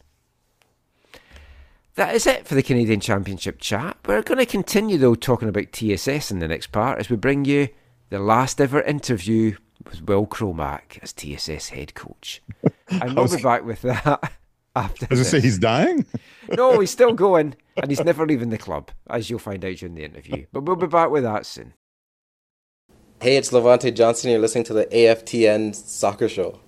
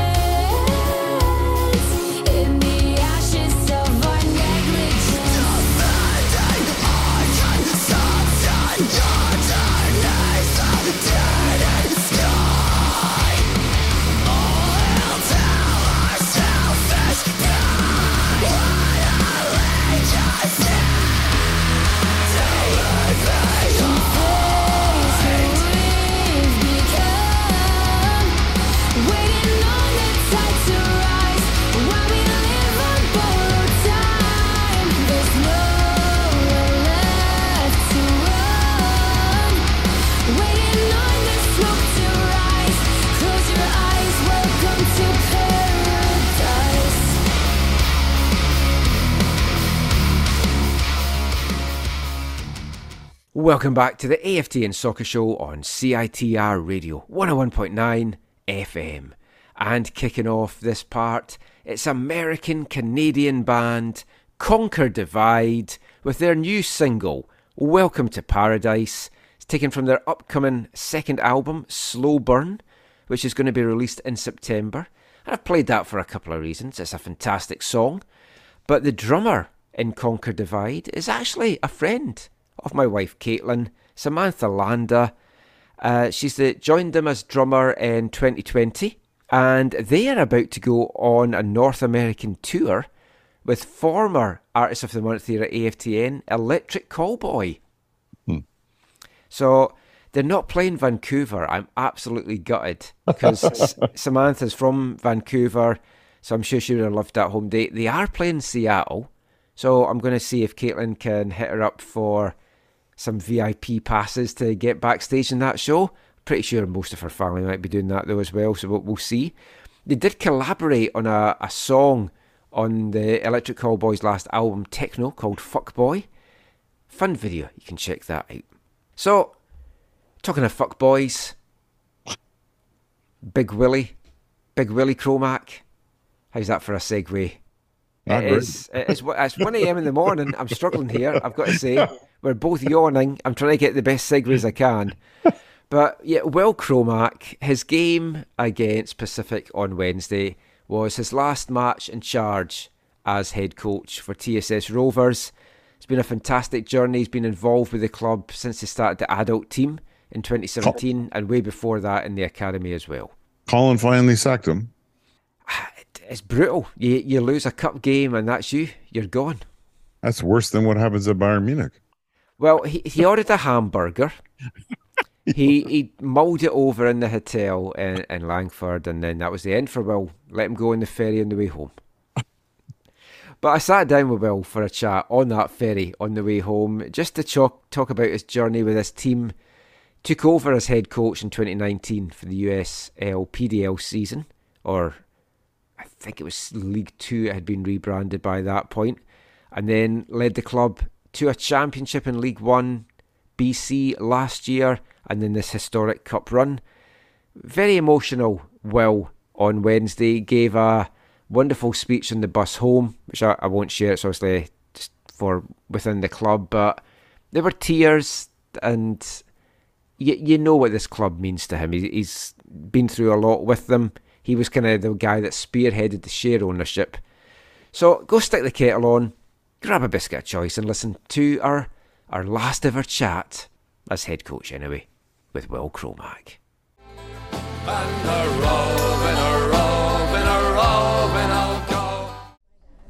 Okay, well, we're on the ferry back the morning after, the night before. how you feeling just about? Well, first of all, how you feeling about this game? Um, well, the game is, is always, you know, it hurts. You don't like to lose. Uh, there's nothing about that that ever feels good if you're a competitor, which I consider myself. I can't go out there and kick the ball anymore, though. But um, you know, really, I'm I'm proud. Like I'm proud of the club and the players. Um, yeah, like that. That's the biggest emotion that I have. It's like the pride of what the club was able to accomplish and how the, the lads presented themselves. They present, you know, like pros. Like that's where they want to go, and that's what they presented themselves like. So, for me, the on off the field was was symbiotic. Like I just think it was the club's done an exceptional job, and we should all be proud of ourselves as well. You you talked in the build up to this. You, were you weren't you weren't wanting to be embarrassed, like by the whole cup run, not just this game last night. And then we saw the great performance against Valor, and I think most folk watching that game against Pacific have you pegged as being the better team in that first half. Yeah, I mean, I, I, I'm not ever gonna be the guy who's gonna say that we were the better team. I mean, there's some really like there's no holes in that Pacific roster. Uh, I, I think top to bottom. Um, I I would say that's one of the top two teams in the league right now. Um, really well put together, well run, uh, very classy in the way that they uh, supported us. We did what we came to do uh, for 60 minutes, and you know we had to chase the game after the penalty, um, which you know, again, was hard, dead legs, and we got pushed back more and more and more. But uh, yeah, I wouldn't say we were better. I would say we did what we wanted to do and what we thought we had to do in uh, in light of who we were playing. I want to talk about a couple of things from the game. So when Matteo had the ball in the back of the net, I mean the, the ball had carried behind when you see it back, but when it went in, what was your emotions like at that point? Oh, I was looking to see if it was out. Um, you know, we were hoping. um, you know, the, the the first shot that the keeper bobbled. Uh, you know, that was Oh. I thought that probably had in. Well, that was a moment where we were like, oh man, already. Um, so yeah, there's a couple little little uh, moments. I mean, I thought right after they scored the penalty, uh, where we went down and uh, Eric took a pop, Yeah. um, close. Um, those those were all little moments of hope and sometimes when you're watching as a coach, if you're really honest, you're you're just a close, close spectator, trying to make adjustments if you can. It's hard to adjust in a game where you're not having the ball much. Um, it's difficult, but yeah, there was a few moments where you you got got your hopes up. The penalty. I won't talk about the referee because they want to get you fined. I don't know if you can still get fined now after the game or not, but um, We have to get paid. Oh, that's true. when you when you see Josh Aird come out afterwards and not use the word that he dived, but basically I felt a little contact. So you go down in a situation like that. It's, I mean, our guys would probably have done the same, maybe. I, I would as a, as a player, but is it disappointing just to hear a guy just be so blatantly come out and say that?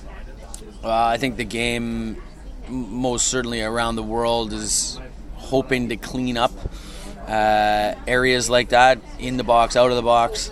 Um, he's a professional. You know, he's he's done his time through UW. He's been a Pacific guy now all the way through. He's a professional. That's what you do, and uh, you can't be upset about it because if that was on the other foot, you'd, you'd take it. So, um, you know, 24 hours later or whatever, night sleep sort of later, it's a professional uh, uh, attempt to win the game, and they did, and all the power to them. this whole cup run, this whole adventure, I think it's been magical. Being part of it, it's been fantastic, and being in at the ground and just being over with the team for this and here and everything and all the, the tactics. It's such a professional setup that this has. And although everyone's talking about, oh, it's a semi-pro team, this is an amateur team. Yep. But what you've established here, what Colin's established here, everyone, it's so professional. You've got analysts, you've got proper trainers. You look at the training on the pitch before the, these two games, and it's like against Valor, it was light years ahead of what Valor were doing pre-match. Just talk a little bit about the professionalism of this club. Yeah, you know, I mean, I, I think when we set this up and uh, and even going right into the fan ownership and uh, you know supporters becoming a part of it, we we always aspired to be what we hoped we could be for the players. So what that meant was standing in a space where if the best clubs in the world do it, how can we find a way to do it? Um, and you know that's that's what it is. I mean could we do that for 32 34 games a year? Uh, unlikely because guys have to you know pay for their food and, and, and shelter and whatnot. Um, but the the aspiration of being the best like a pro team and learning that so that we can then stand in a space for like we say you shouldn't be here next year um, so if you've learned and you've committed for the season, do it at the professional level. Then you can put it on your resume, and we'll back you to the hilt uh, that you did that analyst job, or that trainer job, or the coaching job, or the playing job, or media, whatever that might be. Do it at the best of your ability. Aspire to a pro level, and then leave and go get a real job uh, in in the space because you know hopefully our our um, backing you know, has um, some credibility now because of what we've accomplished, and um, and I think that's where we, you know, essentially stand now is is just carry that on. Everybody should come, give their best, uh, get some experience, fail with us, so that they don't do it when they go to a, a pro environment and, and truly get paid. One of your post-game things that's got a lot of play since you said it was yeah, your impassioned talk about communities and building that across Canada.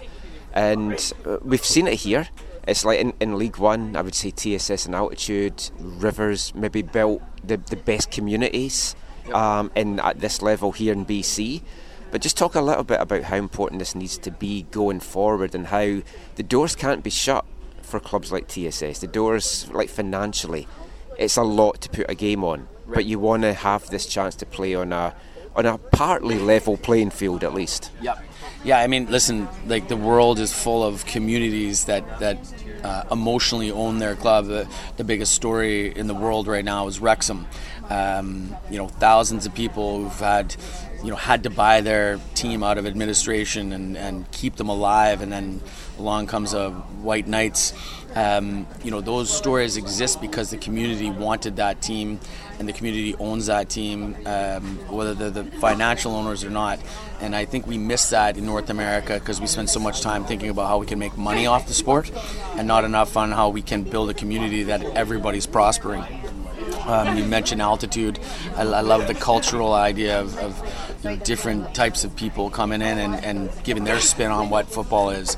Um, in you know the the east, we've got all these communities: the Portuguese communities, the Polish communities, the the uh, Indo. It, like it, they all have different expressions of how football could be with a Canadian twist.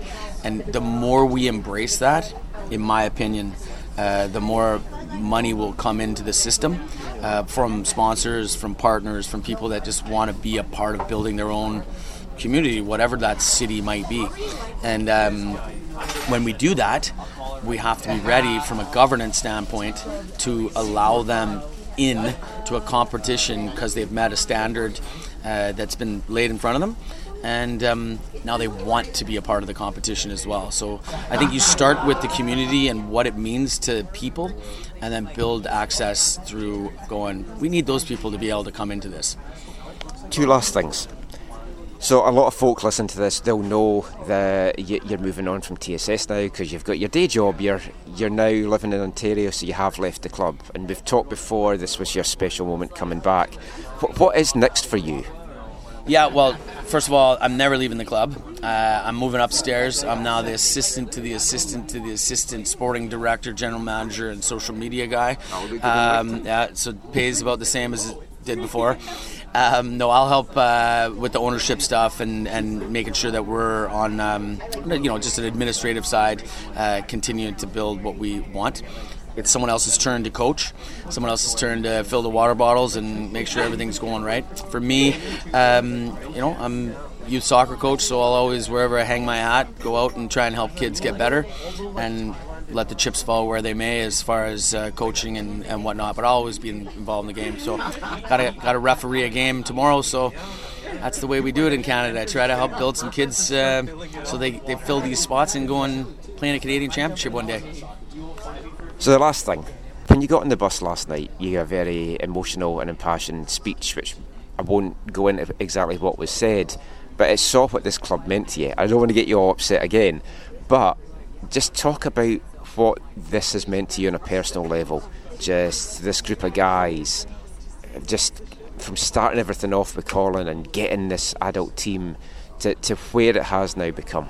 Yeah, you know, I think that I speak about these communities because I wanted to build one. Um, there wasn't places to play for kids. There wasn't places to coach for guys like me. So you know, in my world, you just build it and see what happens. So we're driving buses up and down. So some of the stuff that people don't see, some of the work that goes in, um, washing towels.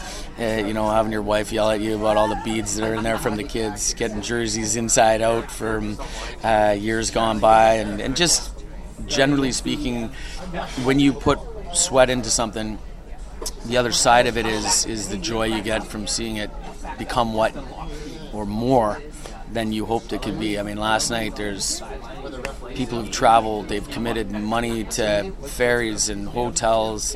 Uh, they're putting jerseys on that are ours and singing songs for 90 minutes at the top of their voices. Um, to me, that's like it's it's it's actually living a dream. Like it's unbelievable in this country. Like it's it's not fathomable at times. So it means tons to me that we were able to go full uh, full circle, show people what's possible, and now you know, call us. We'll help. What what do you want to do? We'll help you in your community if you need it. Fantastic way to end. Thank you for everything the last few years. Well, I'm going to be sad not to see you around, but it's it's been great to be part of this adventure and like this this whole campaign. I think is going to live long in the memories of everyone that was a part of it or watched it. And kudos to you for it all, man. Well, you were one of the first guys we called my friend, and you came on board, and that helped uh, take the first step towards some public uh, awareness, and away we went. So thanks for being an owner. Thanks for being with us. Cheers, Will. Cheers. And a roving, a roving, a roving I'll go. A roving, a roving, a roving I'll go. And a roving, a roving, a roving I'll go.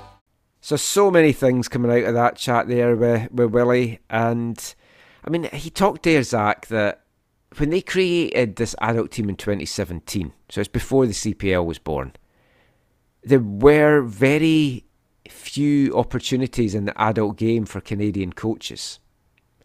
So he had to create a club to give himself a job, basically. And there was that lost generation, really. 2010, 2011 to maybe 2017, 2018, where the opportunities weren't there for players, they weren't there for coaches, every aspect, management, behind the scenes in Canadian soccer.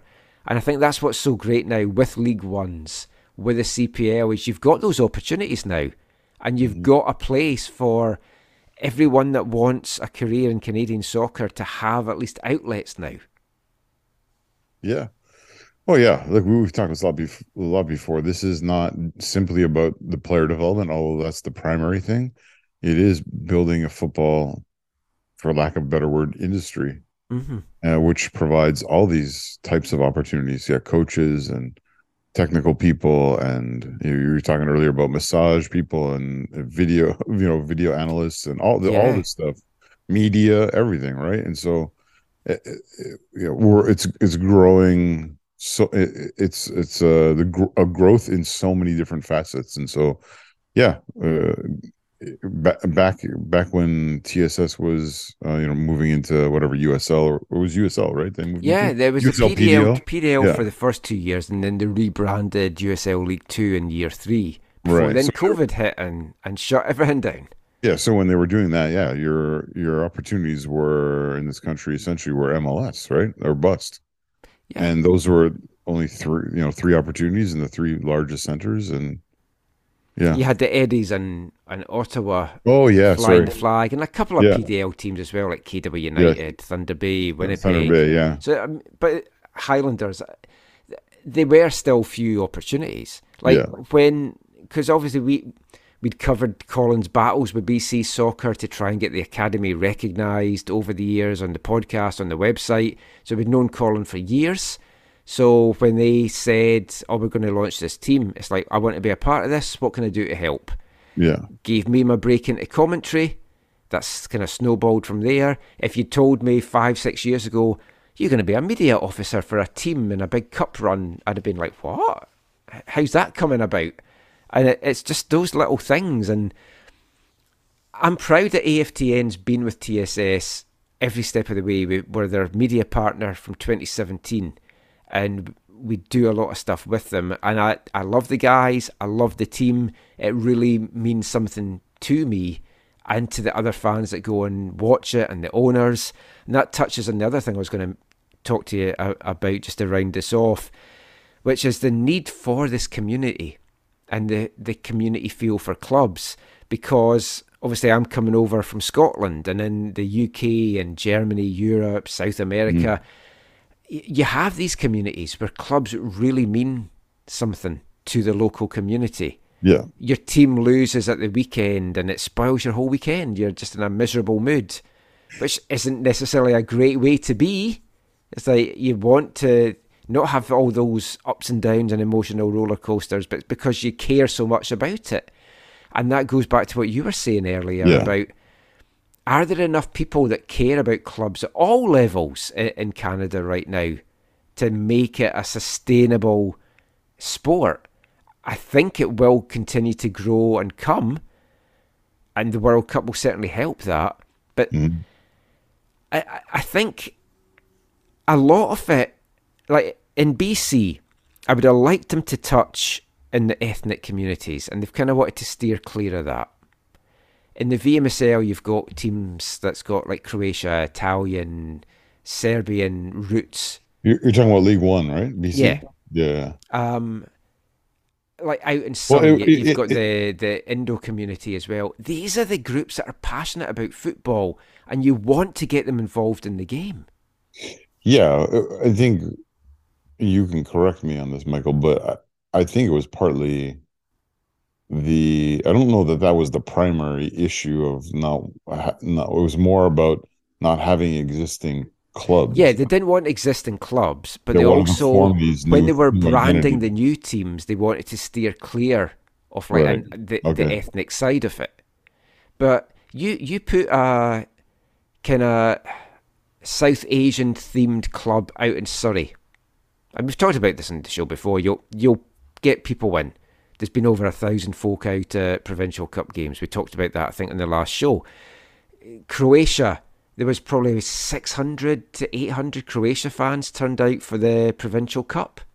Now, obviously, you're trying to get this for the whole season, which is it's easy to do this for the one-off games, the big games. And yeah, and I'm no market marketing person or whatever, but I think the other maybe perspective on that is Michael is it gives you a base to build from, but it also limits you.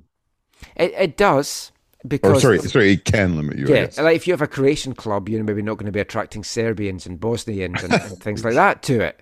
Yeah. So yeah, I do get that side of it as well, but it, it's it's not even necessarily like brand it that way, but just get them involved.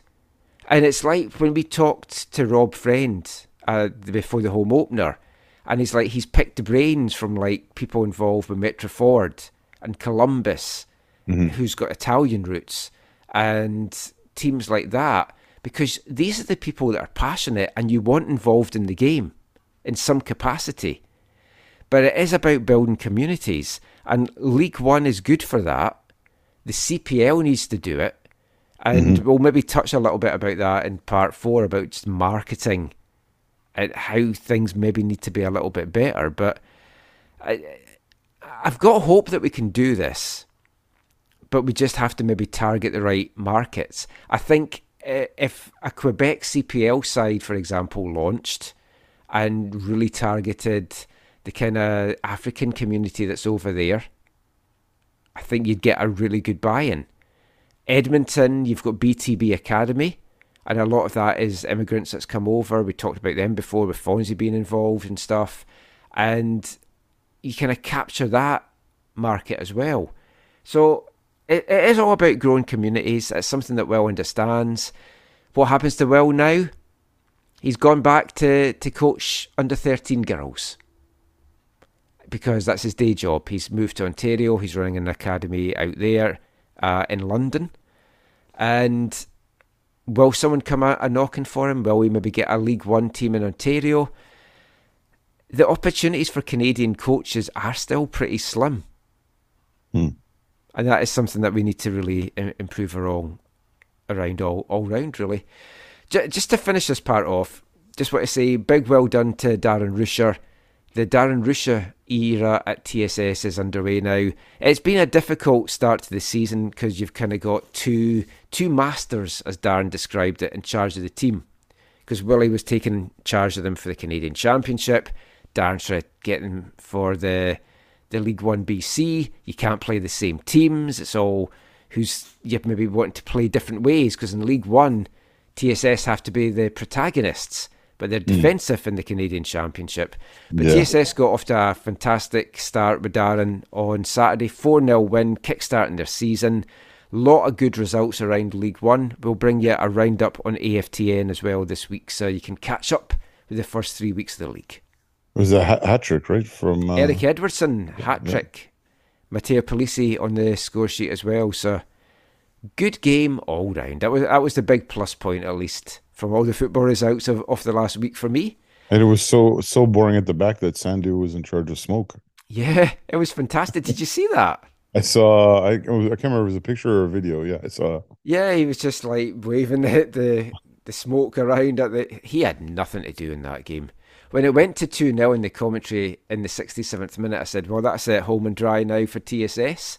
And some of the Harbourside fans were like, How can you say that at this stage of the game? And I was like, The team has offered nothing that Yeah. makes me think they're even going to get a shot, never mind like claw back a two goal deficit. And I was proved right. But I do like what Harbourside are actually building in Nanaimo as well. They've got that community thing going as well. They've done a fantastic job there. So I will say that. But we're going to turn our attention to the CPL in the next part and the Under 20 FIFA World Cup. And we'll be back with that after this. Hi, I'm Jay Herdman, and you're listening to the AFTN Soccer Show.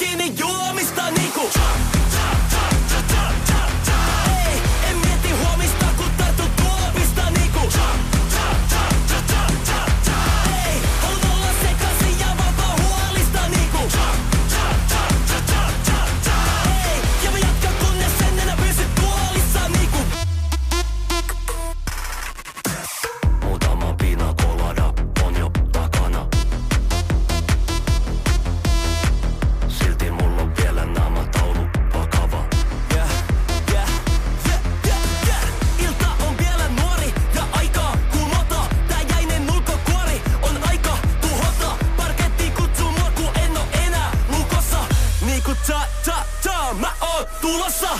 Pidän kaksi käsi kiinni juomista niinku. Welcome back to the AFTN Soccer Show on CITR Radio 101.9 FM. And Zach, what is it that people are always coming up and saying to us about the music on the show? They love it. Yeah, but apart from that, what what are they always asking for? Um, what are they always asking for?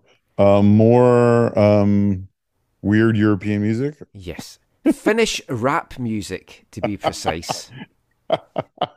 and that's what kicked off this part. A Finnish artist called Käärijä. What did that they was. Hey. Oh, that reminds me of a fantastic radio phone in thing that'll come in a sec. That was his song Cha Cha Cha. And that was. Uh, do, do you know much about the Eurovision Song Contest? I, very little. This was the fans' choice to win it this year. Like I've no time really for Eurovision, but I happened to see a clip of this song, then I watched the whole song, and I loved it. And the, it won the fan vote, but ended up finishing second overall. Tremendous. Mm-hmm. Check out the, the video for it. But it, it's a very weird competition, the the Eurovision. But that the Finnish joke I, I may have mentioned this on the show before when I played a song from uh, Armchair Loyal that sampled this radio phone in when this Rangers fan was trying to find out why their goalkeeper, Antti Niemi, had never been capped for Scotland. Oh yeah. And the guy hosting the phone remember went, he, he's finished." He's like, he's not finished, he's only 27. yeah, I remember you telling me that joke.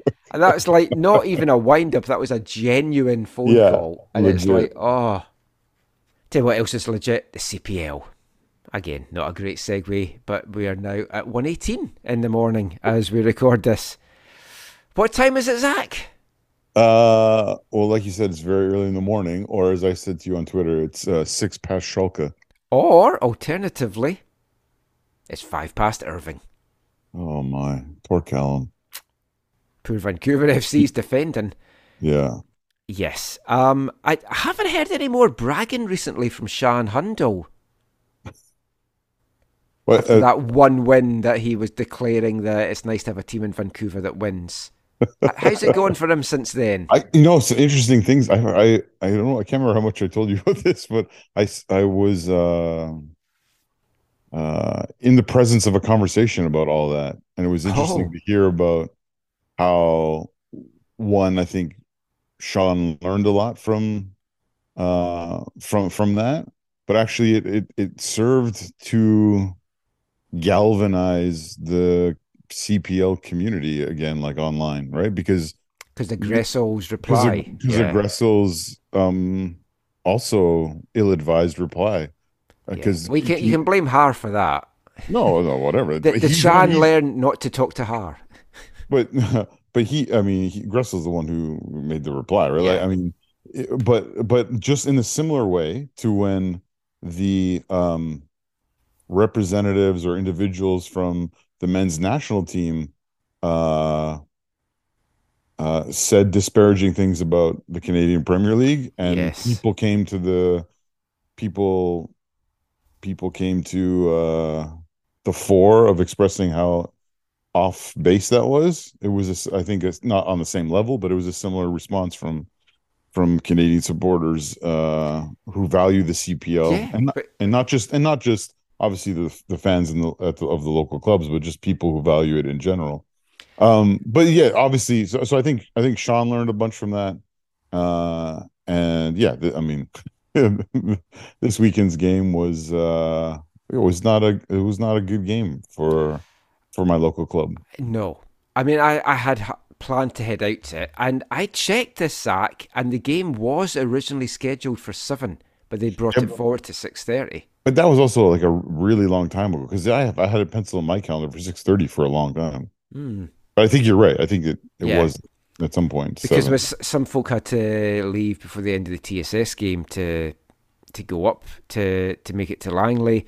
Got to give a big shout out to photographer Tom Iwaziak. Oh, yeah, it's Tom. like photographed the two Rovers games, then jumped in his car and headed up to Langley to to photograph that for us as well. Guy just- is legendary. I just figured he was going to get the AFTN helicopter. We had trouble with it. Oh, It was like I wanted to go and get a pizza. He wanted to get to the Langley. I won, basically. It was a 5 0 shellacking. Atletico Ottawa, who have not looked very good, suddenly became world beaters. It surely can't all have been down to just Rocco Romeo missing out. you, you know what? line. I, I was on the uh the, the media call the, you know one day before the match and the media call. And the, I was uh, in the moment I didn't respond to it or or whatever. Maybe I, I should have.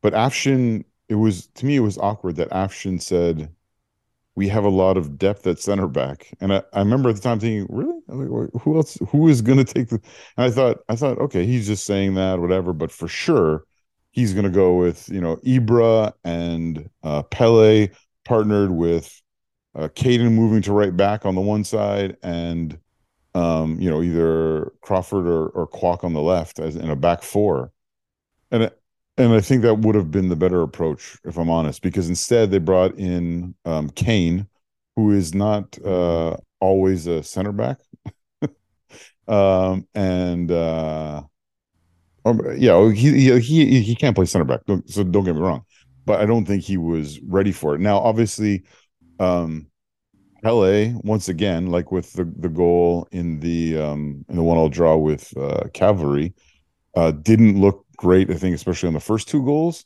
but I think it it was overall that group with their limited time working together uh, in that more that back three that I think was not um, or three central guys or whatever that was not was not working. And um you know then then put put us behind the eight ball. And then we were susceptible to uh, counterattacks uh which then also you know added added uh you know added to the the misery of the misery on the occasion. But ultimately michael i think that that was you know something that uh, and you saw even you know felipe you know tweeting about it you know the half saying you know this something's got to change. And then of course he made the change and what he did was he chose to put Caden at right back and then move Ibra into midfield in the center of midfield to try and give more steel there. And that again didn't seem to um to really help things. Also i think if there's var i think there's at least a, a, look at the fifth goal for a foul in the in the lead up to the goal but Uh, ultimately, it was, just, at was straws, my friend. it was it was a it was a it was a it was a it was a bad it was a really really bad performance and really really unfortunate. But like I said to you as we were texting, you know, um, and as like we were talking about earlier, th- you it's it's a it's a horrible performance and you can dwell on it and it can be frustrating whatever and i'm not trying to take away from those you know feelings or emotions or whatever but um it's also like not the end of the world right and Yeah. it's Well, it's going to be interesting to see the reaction from the players and from Afshin for this because Well- this is the first real adversity Real. that he's he's had. totally but i mean the, the bigger problem forget about the 5 0 to me the bigger problem is one is romeo's suspension wasn't holistically overturned it was only Yeah, I cannot two games. believe that. Yeah, I, that to me is shocking. But now to lose um Caden Chung to what Mhm. what I was told after the match is a broken collarbone, a broken clavicle. I said to Caitlin when we are watching it, I was like, at first I said dislocated shoulder. I went, I think it's his clavicle. The way he was holding it. That's that's what I was told after the match. Uh and then um and then Gabe Gabriel Batar also came off and was I think hobbling and I don't know how quickly he'll recover. And so it's and then you're going to an away match on Friday against Forge, right? Like it's not it's not a great it's not a I'm I'm obviously there there's a of hope that there'll be wrestling players for the for the Voyageurs Cup, but it's a it's a very, very it's like one of the one of if not the most difficult tests you could have next. And um, to be even less than full strength. Um because I think with their starting eleven, I think everyone feels confidence that we're in every game. But with the with these suspensions and injuries, it's like it's really, really, really concerning. Yeah, the Caden one. Um, he just looked in so much pain right away, and it was kind And of innocuous, really. But Well, but then he- well, he was, again, he was clattered. It was the way he fell, I think. yeah, but even the clattering, like when you compare that to Romeo's red card, Mm. I I felt like I forget. Was there a booking on the play in the end? There was, right?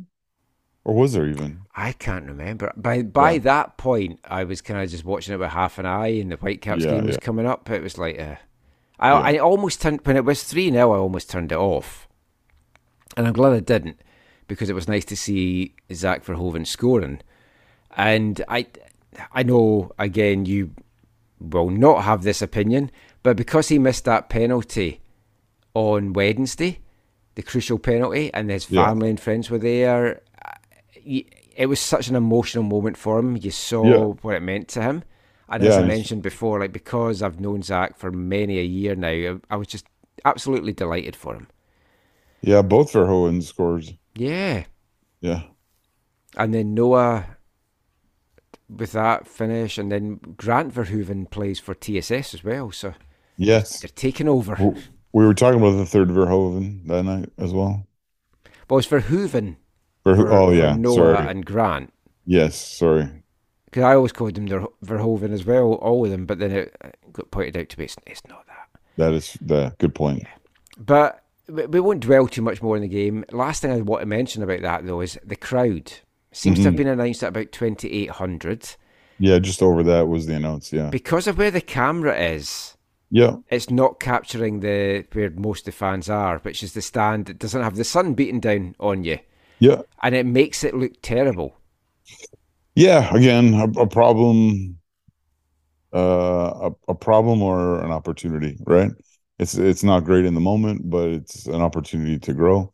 Uh, like I said earlier, to you, I was a little surprised. Um, the hottest part of the day for me was actually the hour, hour and a half we spent kind of setting up earlier in the day, putting Ah. up stuff. Well, y- your because when it section came- did look kind of in the shade. Oh, no, it was not in the shade, Michael. Oh, But but um but what happened was so when I got into the, into the stadium at five o'clock when it opened, um I didn't I, I spent a bunch of time underneath the stand connecting with people and having conversations. So it wasn't probably until like, I don't know, quarter to six, almost six o'clock till I was actually like back in this section permanently. But all I did was I put on some sunscreen, wore a bucket hat, and it was not like I was expecting it to be like unbearable, you know, or like how can I actually sing or clap or do any like how uh, you know just as an individual, how can I actually uh, how I'm going to actually support this game? Like this is going to be unbearable, but it was actually not nearly as bad as I thought. I th- there wasn't like a breeze, but it was it wasn't as uncomfortable. That's all for me. I, i'm not saying that was the experience for everyone there, but that's just uh, how I felt in the moment. And again, uh, for uh, all the frustrations of the you know the crowd being half the size as it was for the previous match, you know, the first match, and the score, and you know, uh, you know, the injuries and whatever. There were still, I think, were really good moments, uh, for f- like in terms of as supporters. Um, you know, there's uh new new songs being sung and other songs taking, you know, deeper root and more people learning them and engaging with them. And um, and obviously there's some old classics or some old ones that are no longer used uh, in other parts of the the community. But um, but then also just with the players, like uh, it's easy to it's easy to build connections with your players when you win, right? That's the easy part. Yes. But the I was really happy that not everyone, but most of the, the people in our in our section in section N, or half of them at least, stuck around to the end to keep singing for our players and to let them know that like yeah this was not not our our day. And it wasn't a it wasn't an acknowledgement of hey everyone's performance was great. You know just keep trying harder. It was uh hey we're with you in this. And so uh that i think those are the positives. And again aside from all of that just even just some of the community building there were some people there like I, I I've loved both these home games because at every game there's people come and connect that are from different parts of my life some from the football community some from work some from the communities i've lived in or you know had other community connections in. Um you know and sometimes even like this game a guy came up to me and i was just like i know you but i can't remember your name. Because i haven't seen you in like whatever five six years or or, or whatever and it was and, then and he told me who Uh, it was that happens to me a like- lot, and it's like they know I w- my name, and I'm like, I know you. I was like, I can't was like, remember. know, as soon as he said his name, he said his first name. I was like, I knew who he was and his last name and whatever. And then there was, dude, there was a guy, there was a guy, and I can't remember. There was two, two other guys. I can't remember their names. One was a, uh, a listener of the show who was like, "Oh, I love the show. You guys, I like how you speak speak truth or whatever." um, and um, uh, but there was another another dude who you I think would recognize, and he came up to me and he had his phone out with a picture from way back in the day and and the picture there's um Piltdown Man's topless. And I and I'm and then I'm there and then there he's like, look, he's like, this is uh this is my son. And his son was like, I don't know, not like under 10 or 10 years old at the time. And this was like, yeah, like 15, 20, almost 20 years ago or whatever, or just under 20 years ago. And he's just like, yeah, he's like, oh, we're so excited to have a team or whatever. He's look, there's my son, and now his son's like, uh, you know, whatever, 18 or 22 or whatever. Like, it was just, it was really cool. Um, See, you get stopped with nice things. Lee was telling me when we are doing our East Fife podcast today, someone stopped him at the game on Tuesday and went, Love the podcast, but can you stop with all the MLS pish? wait, this podcast or the other no, one? No, the the my East Fife one because I do I mentioned the Whitecaps regularly and stuff. But oh, over here, oh, over here. Oh. um. So that defeat keeps yeah. Vancouver in the fifth and final playoff spot, yeah. one of four teams on five points. Forge and Pacific starting to pull away a little bit. Obviously, it's still very, very early, but it had been so tight for a while. Now you look at it and it's Forge have got 11 Pacifica have 10, and then Valor is third with six, and then four teams on five. And then bottom of the heap, York United just piling the pressure a little bit on Martin Nash, especially after their 4 1 defeat mm-hmm. by Pacific today. Forge was, beat Valor 3 2. It was a crazy weekend. I saw some tweet that said the, th- the 14 goals in the three matches on Saturday was like a league record. And oh. then and then with five more it was like it was almost it was almost five goals a game on, on average for the weekend. Did you watch the Cavalry Halifax highlights? Uh, yeah. Because I, I wasn't going to watch it initially, and then I got Scott Strasser's report through, Yeah. and I was like, I have to watch this. That was quite something. Uh, I I I, uh, I used to have I used to have a level of respect for Myer Bevan, and it's it's mostly gone. Oh, I'm going to say Yeah, that. Yeah, I think he likes to uh, embellish quite yeah. a lot. Yeah, he does. Yeah, he that's twice now, and Yeah. this year that where I'm like, okay, you you're going over the top and yeah unnecessarily and whatever yeah i i i i i'm uh, you saw i don't know did you see on twitter um derek is it derek martins the the not the owner but kind of like the operator of of halifax No.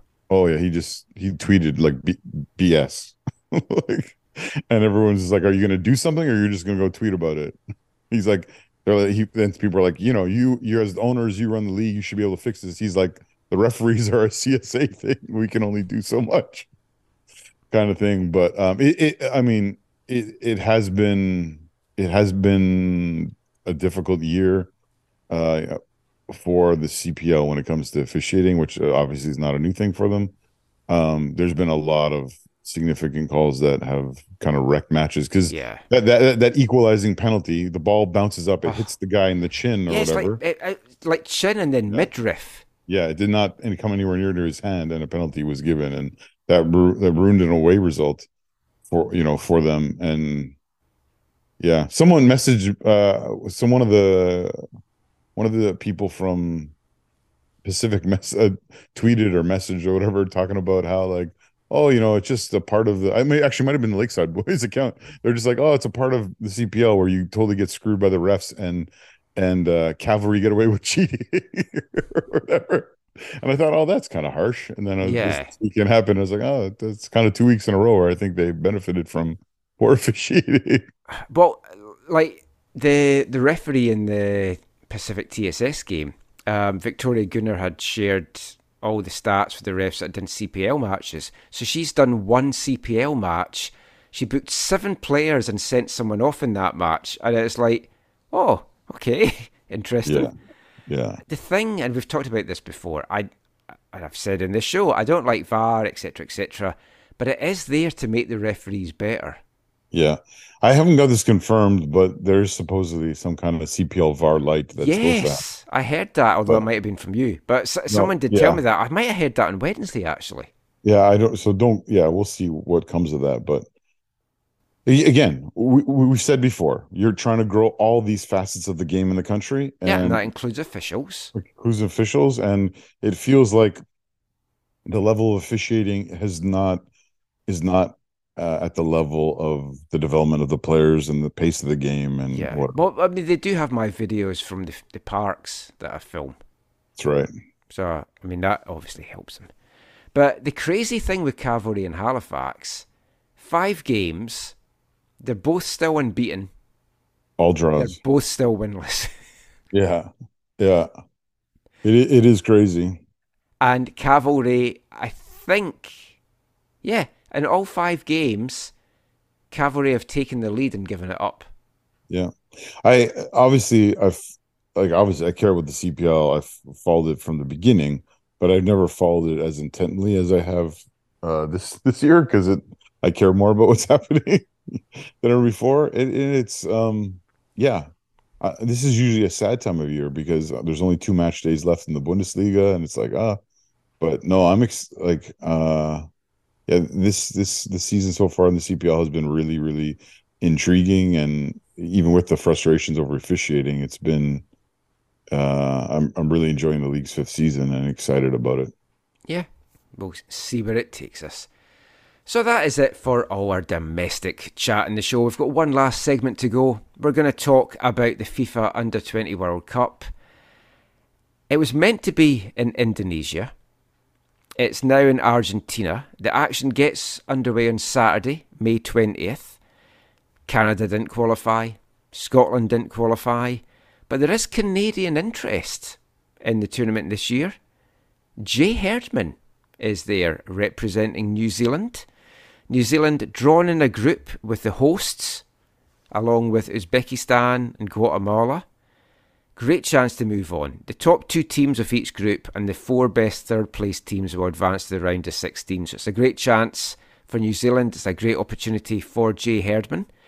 Got a chance to chat to Jay just before he, he headed off last week to meet up with his New Zealand teammates after a WFC 2 game, just to chat about how this opportunity came about, how much he's looking forward to it, and what did he learn from being down in Qatar with his dad for the, the main World Cup back in December.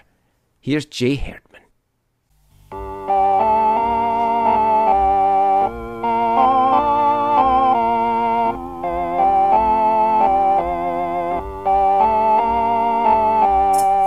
So, Jay, heading off soon to the World Cup in, in, Argentina, you must be just absolutely excited. Yeah, no. So, I, talked, uh, I was talking to a couple of guys who went to the U17 World Cup in Brazil, and they said it's a life like one in a lifetime's uh, opportunity. So I'm excited to play Argentina in Argentina. Yeah. But no, I'm just uh, looking forward to pushing to make it out of the group because I think we have a good chance. Yeah, I mean, looking at the, the schedule, I, I mean, with all respect to Indonesia, Yeah. going to play this in Argentina is a Yeah. whole different No, level. better, and having Argentina in your last group Yeah. game, I mean, just to experience that, it's Yeah. just going to be phenomenal. Yeah, no. I've heard the stadiums might be packed, so playing playing in front of uh, like probably 40 40,000 Argentinians. Uh, no, it's gonna be special. I don't think anyone like no, I don't like just to play in front of that many Argentinians, especially how big football is there. It's just gonna be a one in a lifetime opportunity. So I know you were born in New Zealand. Yep. Obviously, your dad was down there for a, a long time. So how did it, how did this opportunity come about? Did you have to think twice about it, or as soon as they said we want you involved in Yeah. this program, you jumped at it? Well, I was born and I lived half my life there, Yeah. so at heart I'm a Kiwi. I was gonna say, you feel like yeah, a yeah, for sure. But uh, I was uh, I was talking to them probably last uh, U17 World Cup that got cancelled due to COVID. So I've I've been talking for a while, but yeah, it's been uh, set from the start of wanting to play for New Zealand, represent New Zealand. Oh, fantastic. Yeah. And like you've had a few appearances now, you've got some goals as well. It feels like you you fitted right in. Mm. Yeah. It's like, I mean, would you want to go and even play pro down there? Obviously, Wellington's in Mm. the A League, and there's other teams and stuff as well. Yep. No, the, there's a lot of good players in the in that league. Oh, the, the team, um, the New Zealand team's a strong team. A lot of good players and good environments. But I like this league. Uh, I think MLS Next Pro is, uh, is a really good league for young kids to come up against other young kids, older older guys. It's a really physical and strong league, so it's really good to get used to really playing against the older guys to set up playing uh, first team football overseas. Uh, so yeah, I think the New Zealand league is really good, but I like uh, I like the next pro. The like looking at your season, like the team's had a great start. You've Yeah. had a good season as well. It feels a little bit of a different vibe under Rico. Does it kind of feel that this this season? Uh, the team the team's really positive. I think we got off to a good start, so it's helped uh, helped morale in the team. So I think the big difference is just as a team we gelled really well together. So just the vibe in the locker room, vibe at training is just really good, and we uh, show on the pitch. We work hard for each other, and uh, when we play well together, we play well and get results like tonight. When you see Ali and Simon moving Mhm. on and getting these opportunities as well, it must give you hope because so many times here in the past with the Whitecaps, young guys that just haven't had these chances. But Mhm. Vanni seems to be keen to give the young guys chances. Yeah, uh, Ali and uh, I'm close with Ali and Simon, so watching them go and play first team, like Simon scoring, what five, six goals now, scoring last night. Uh, it shows how close we are. If we uh, just uh, stick in, stick in, have good performances, uh, impress Vanni, uh, you never know, we might get the shot. You got to Qatar with, with your dad Yeah, for the yeah, World Cup. yeah, So how did you find that experience? Because obviously you've had a taste now Mhm. of being at a World Cup. Yep. From that side of it, d- does that make you a little bit better prepared for what you're going to have now as a playing side of it? Uh, I don't know, but being in Qatar, watching that World Cup, watching some really good players, it was uh, was a well, it was a great time. Like, who would have thought you could go to watch a World Cup, watch people like Kevin De Bruyne, Lukaku's, and just seeing how good of the level is, and wanting to be at the next 2020 was it 8 6 Six. 26 here, with here the in Canada yeah as well, here in I think, like I think Oceania gets an automatic qualifying berth. So I mean, it's, New Zealand's it's an easier it's an easier way especially Yeah. now i think instead of two teams it's instead of three I think it's they added one more team to go through so it's uh yeah if i keep pushing and i impress in the world cup uh try and make the olympic squad in uh 2024 i think Yeah, because that's the next Um, thing for you, I guess. so let's keep working up and you never know maybe uh maybe i get a shot with that uh all white squad in the Well, world cup all the very best. Hope you get through the groups. I've got, I, I love New Zealand. I've Yep. got a big thing with Kiwi culture. So Mhm. wish you the very best, and we'll Thank talk you. to you when you get back. perfect thank That's you great. Cheers, man. Good luck.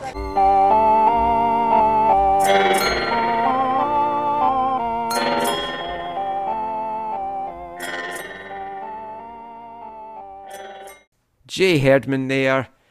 It's such a great opportunity for him. Absolutely delighted for him. He's a guy that he's not going to be involved with, with Canada unless he suddenly just develops massively o- o- over the next couple of years. I mean, let's be honest. And he was born in New Zealand, spent half his life in New Zealand, says he feels Kiwi. So it's great to see him involved in this. Finn Linder as well from Whitecaps 2 is eh, part of that New Zealand squad. So that's who I'll be watching the, the most closely. But it's also a great, like, apart from the whole experience of going down there, Zach, and playing Argentina in Argentina, mm-hmm. this is a great chance for Jay because he's been involved in the Olympics team. So you've got the 2024 Olympics coming up, and then the 2026 World Cup here, where realistically, because Oceania get a qualifying spot, New Zealand will win that, you would think. He could be drawn in a group to face off against his dad. Totally. There would be a story and a half. Yeah, that would be that would probably the first time that's happened, right? Yeah. I, I, I, he's such a good player. It's like the question now is will he stay at the Whitecaps? Will he make the breakthrough? I, I think this is the last year that he might think, I'll see if I get this breakthrough, and if he doesn't get it, I could see him looking to go to Europe. I asked him there, would he consider going down under, like to the A League with maybe Wellington Phoenix or something? That doesn't seem on the cards for him, but I could definitely see him going to have a look in Europe. He's got the UK passport. Just, I wish him and Finn all the very best for the Under 20 World Cup. Gives me more reason to watch it now. We've got someone to cheer on. Mm-hmm. Totally. So that is it for the football chat. It's not it for the show. We're going to wrap things up with this week's wavelength. And I promised you, Zach, it was going to be a, a Mother's Day themed song. Not megaphone violence awareness. No, what do you think it's going to be? Is it about soccer mums? No, not quite. Hopefully not. No. Um, this is from a band called Tropical Horses. They're actually a one man band from Paris. He describes himself as singing songs about drugs, women, soccer, and science fiction. This is a song from 2013 from their album We Don't Stand on the Beach. And this is Sunday Soccer, Fuck Your Mother. Oh, Michael.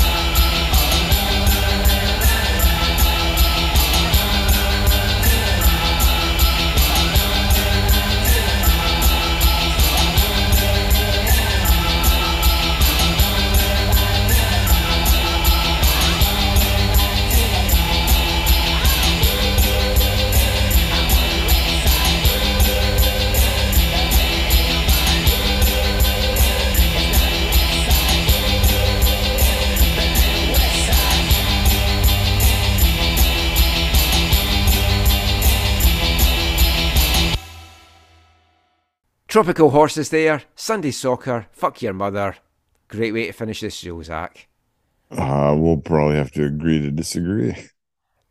You won't be playing this to your family? No, yeah, no, no. Ah, okay. No. I mean, I haven't even I haven't even heard it, and I'll say It's a very catchy song, actually. It doesn't mention anything in it about doing things to, to mothers. But I, I, I think it's a good song. Very catchy.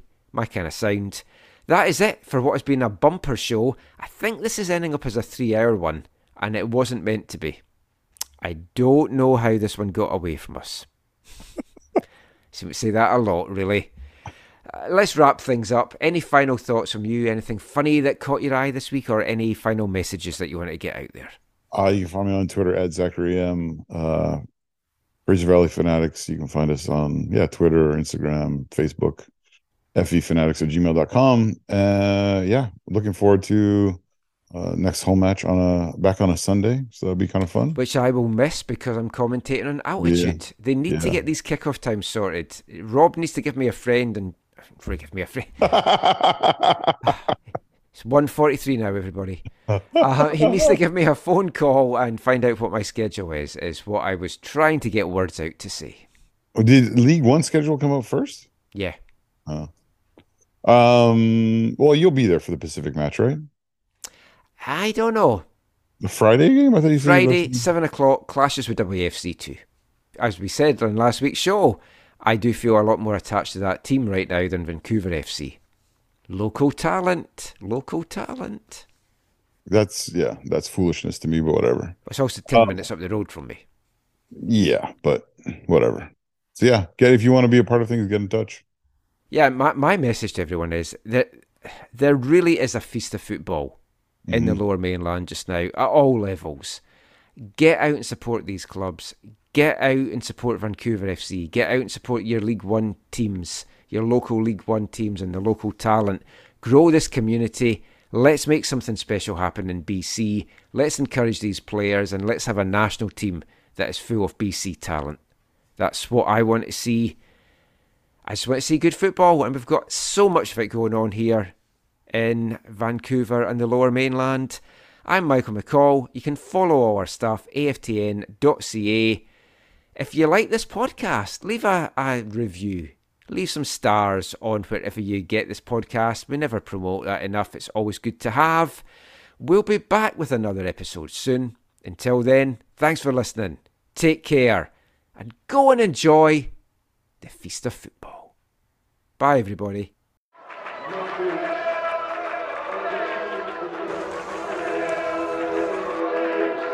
Going to your first match is an experience you never forget.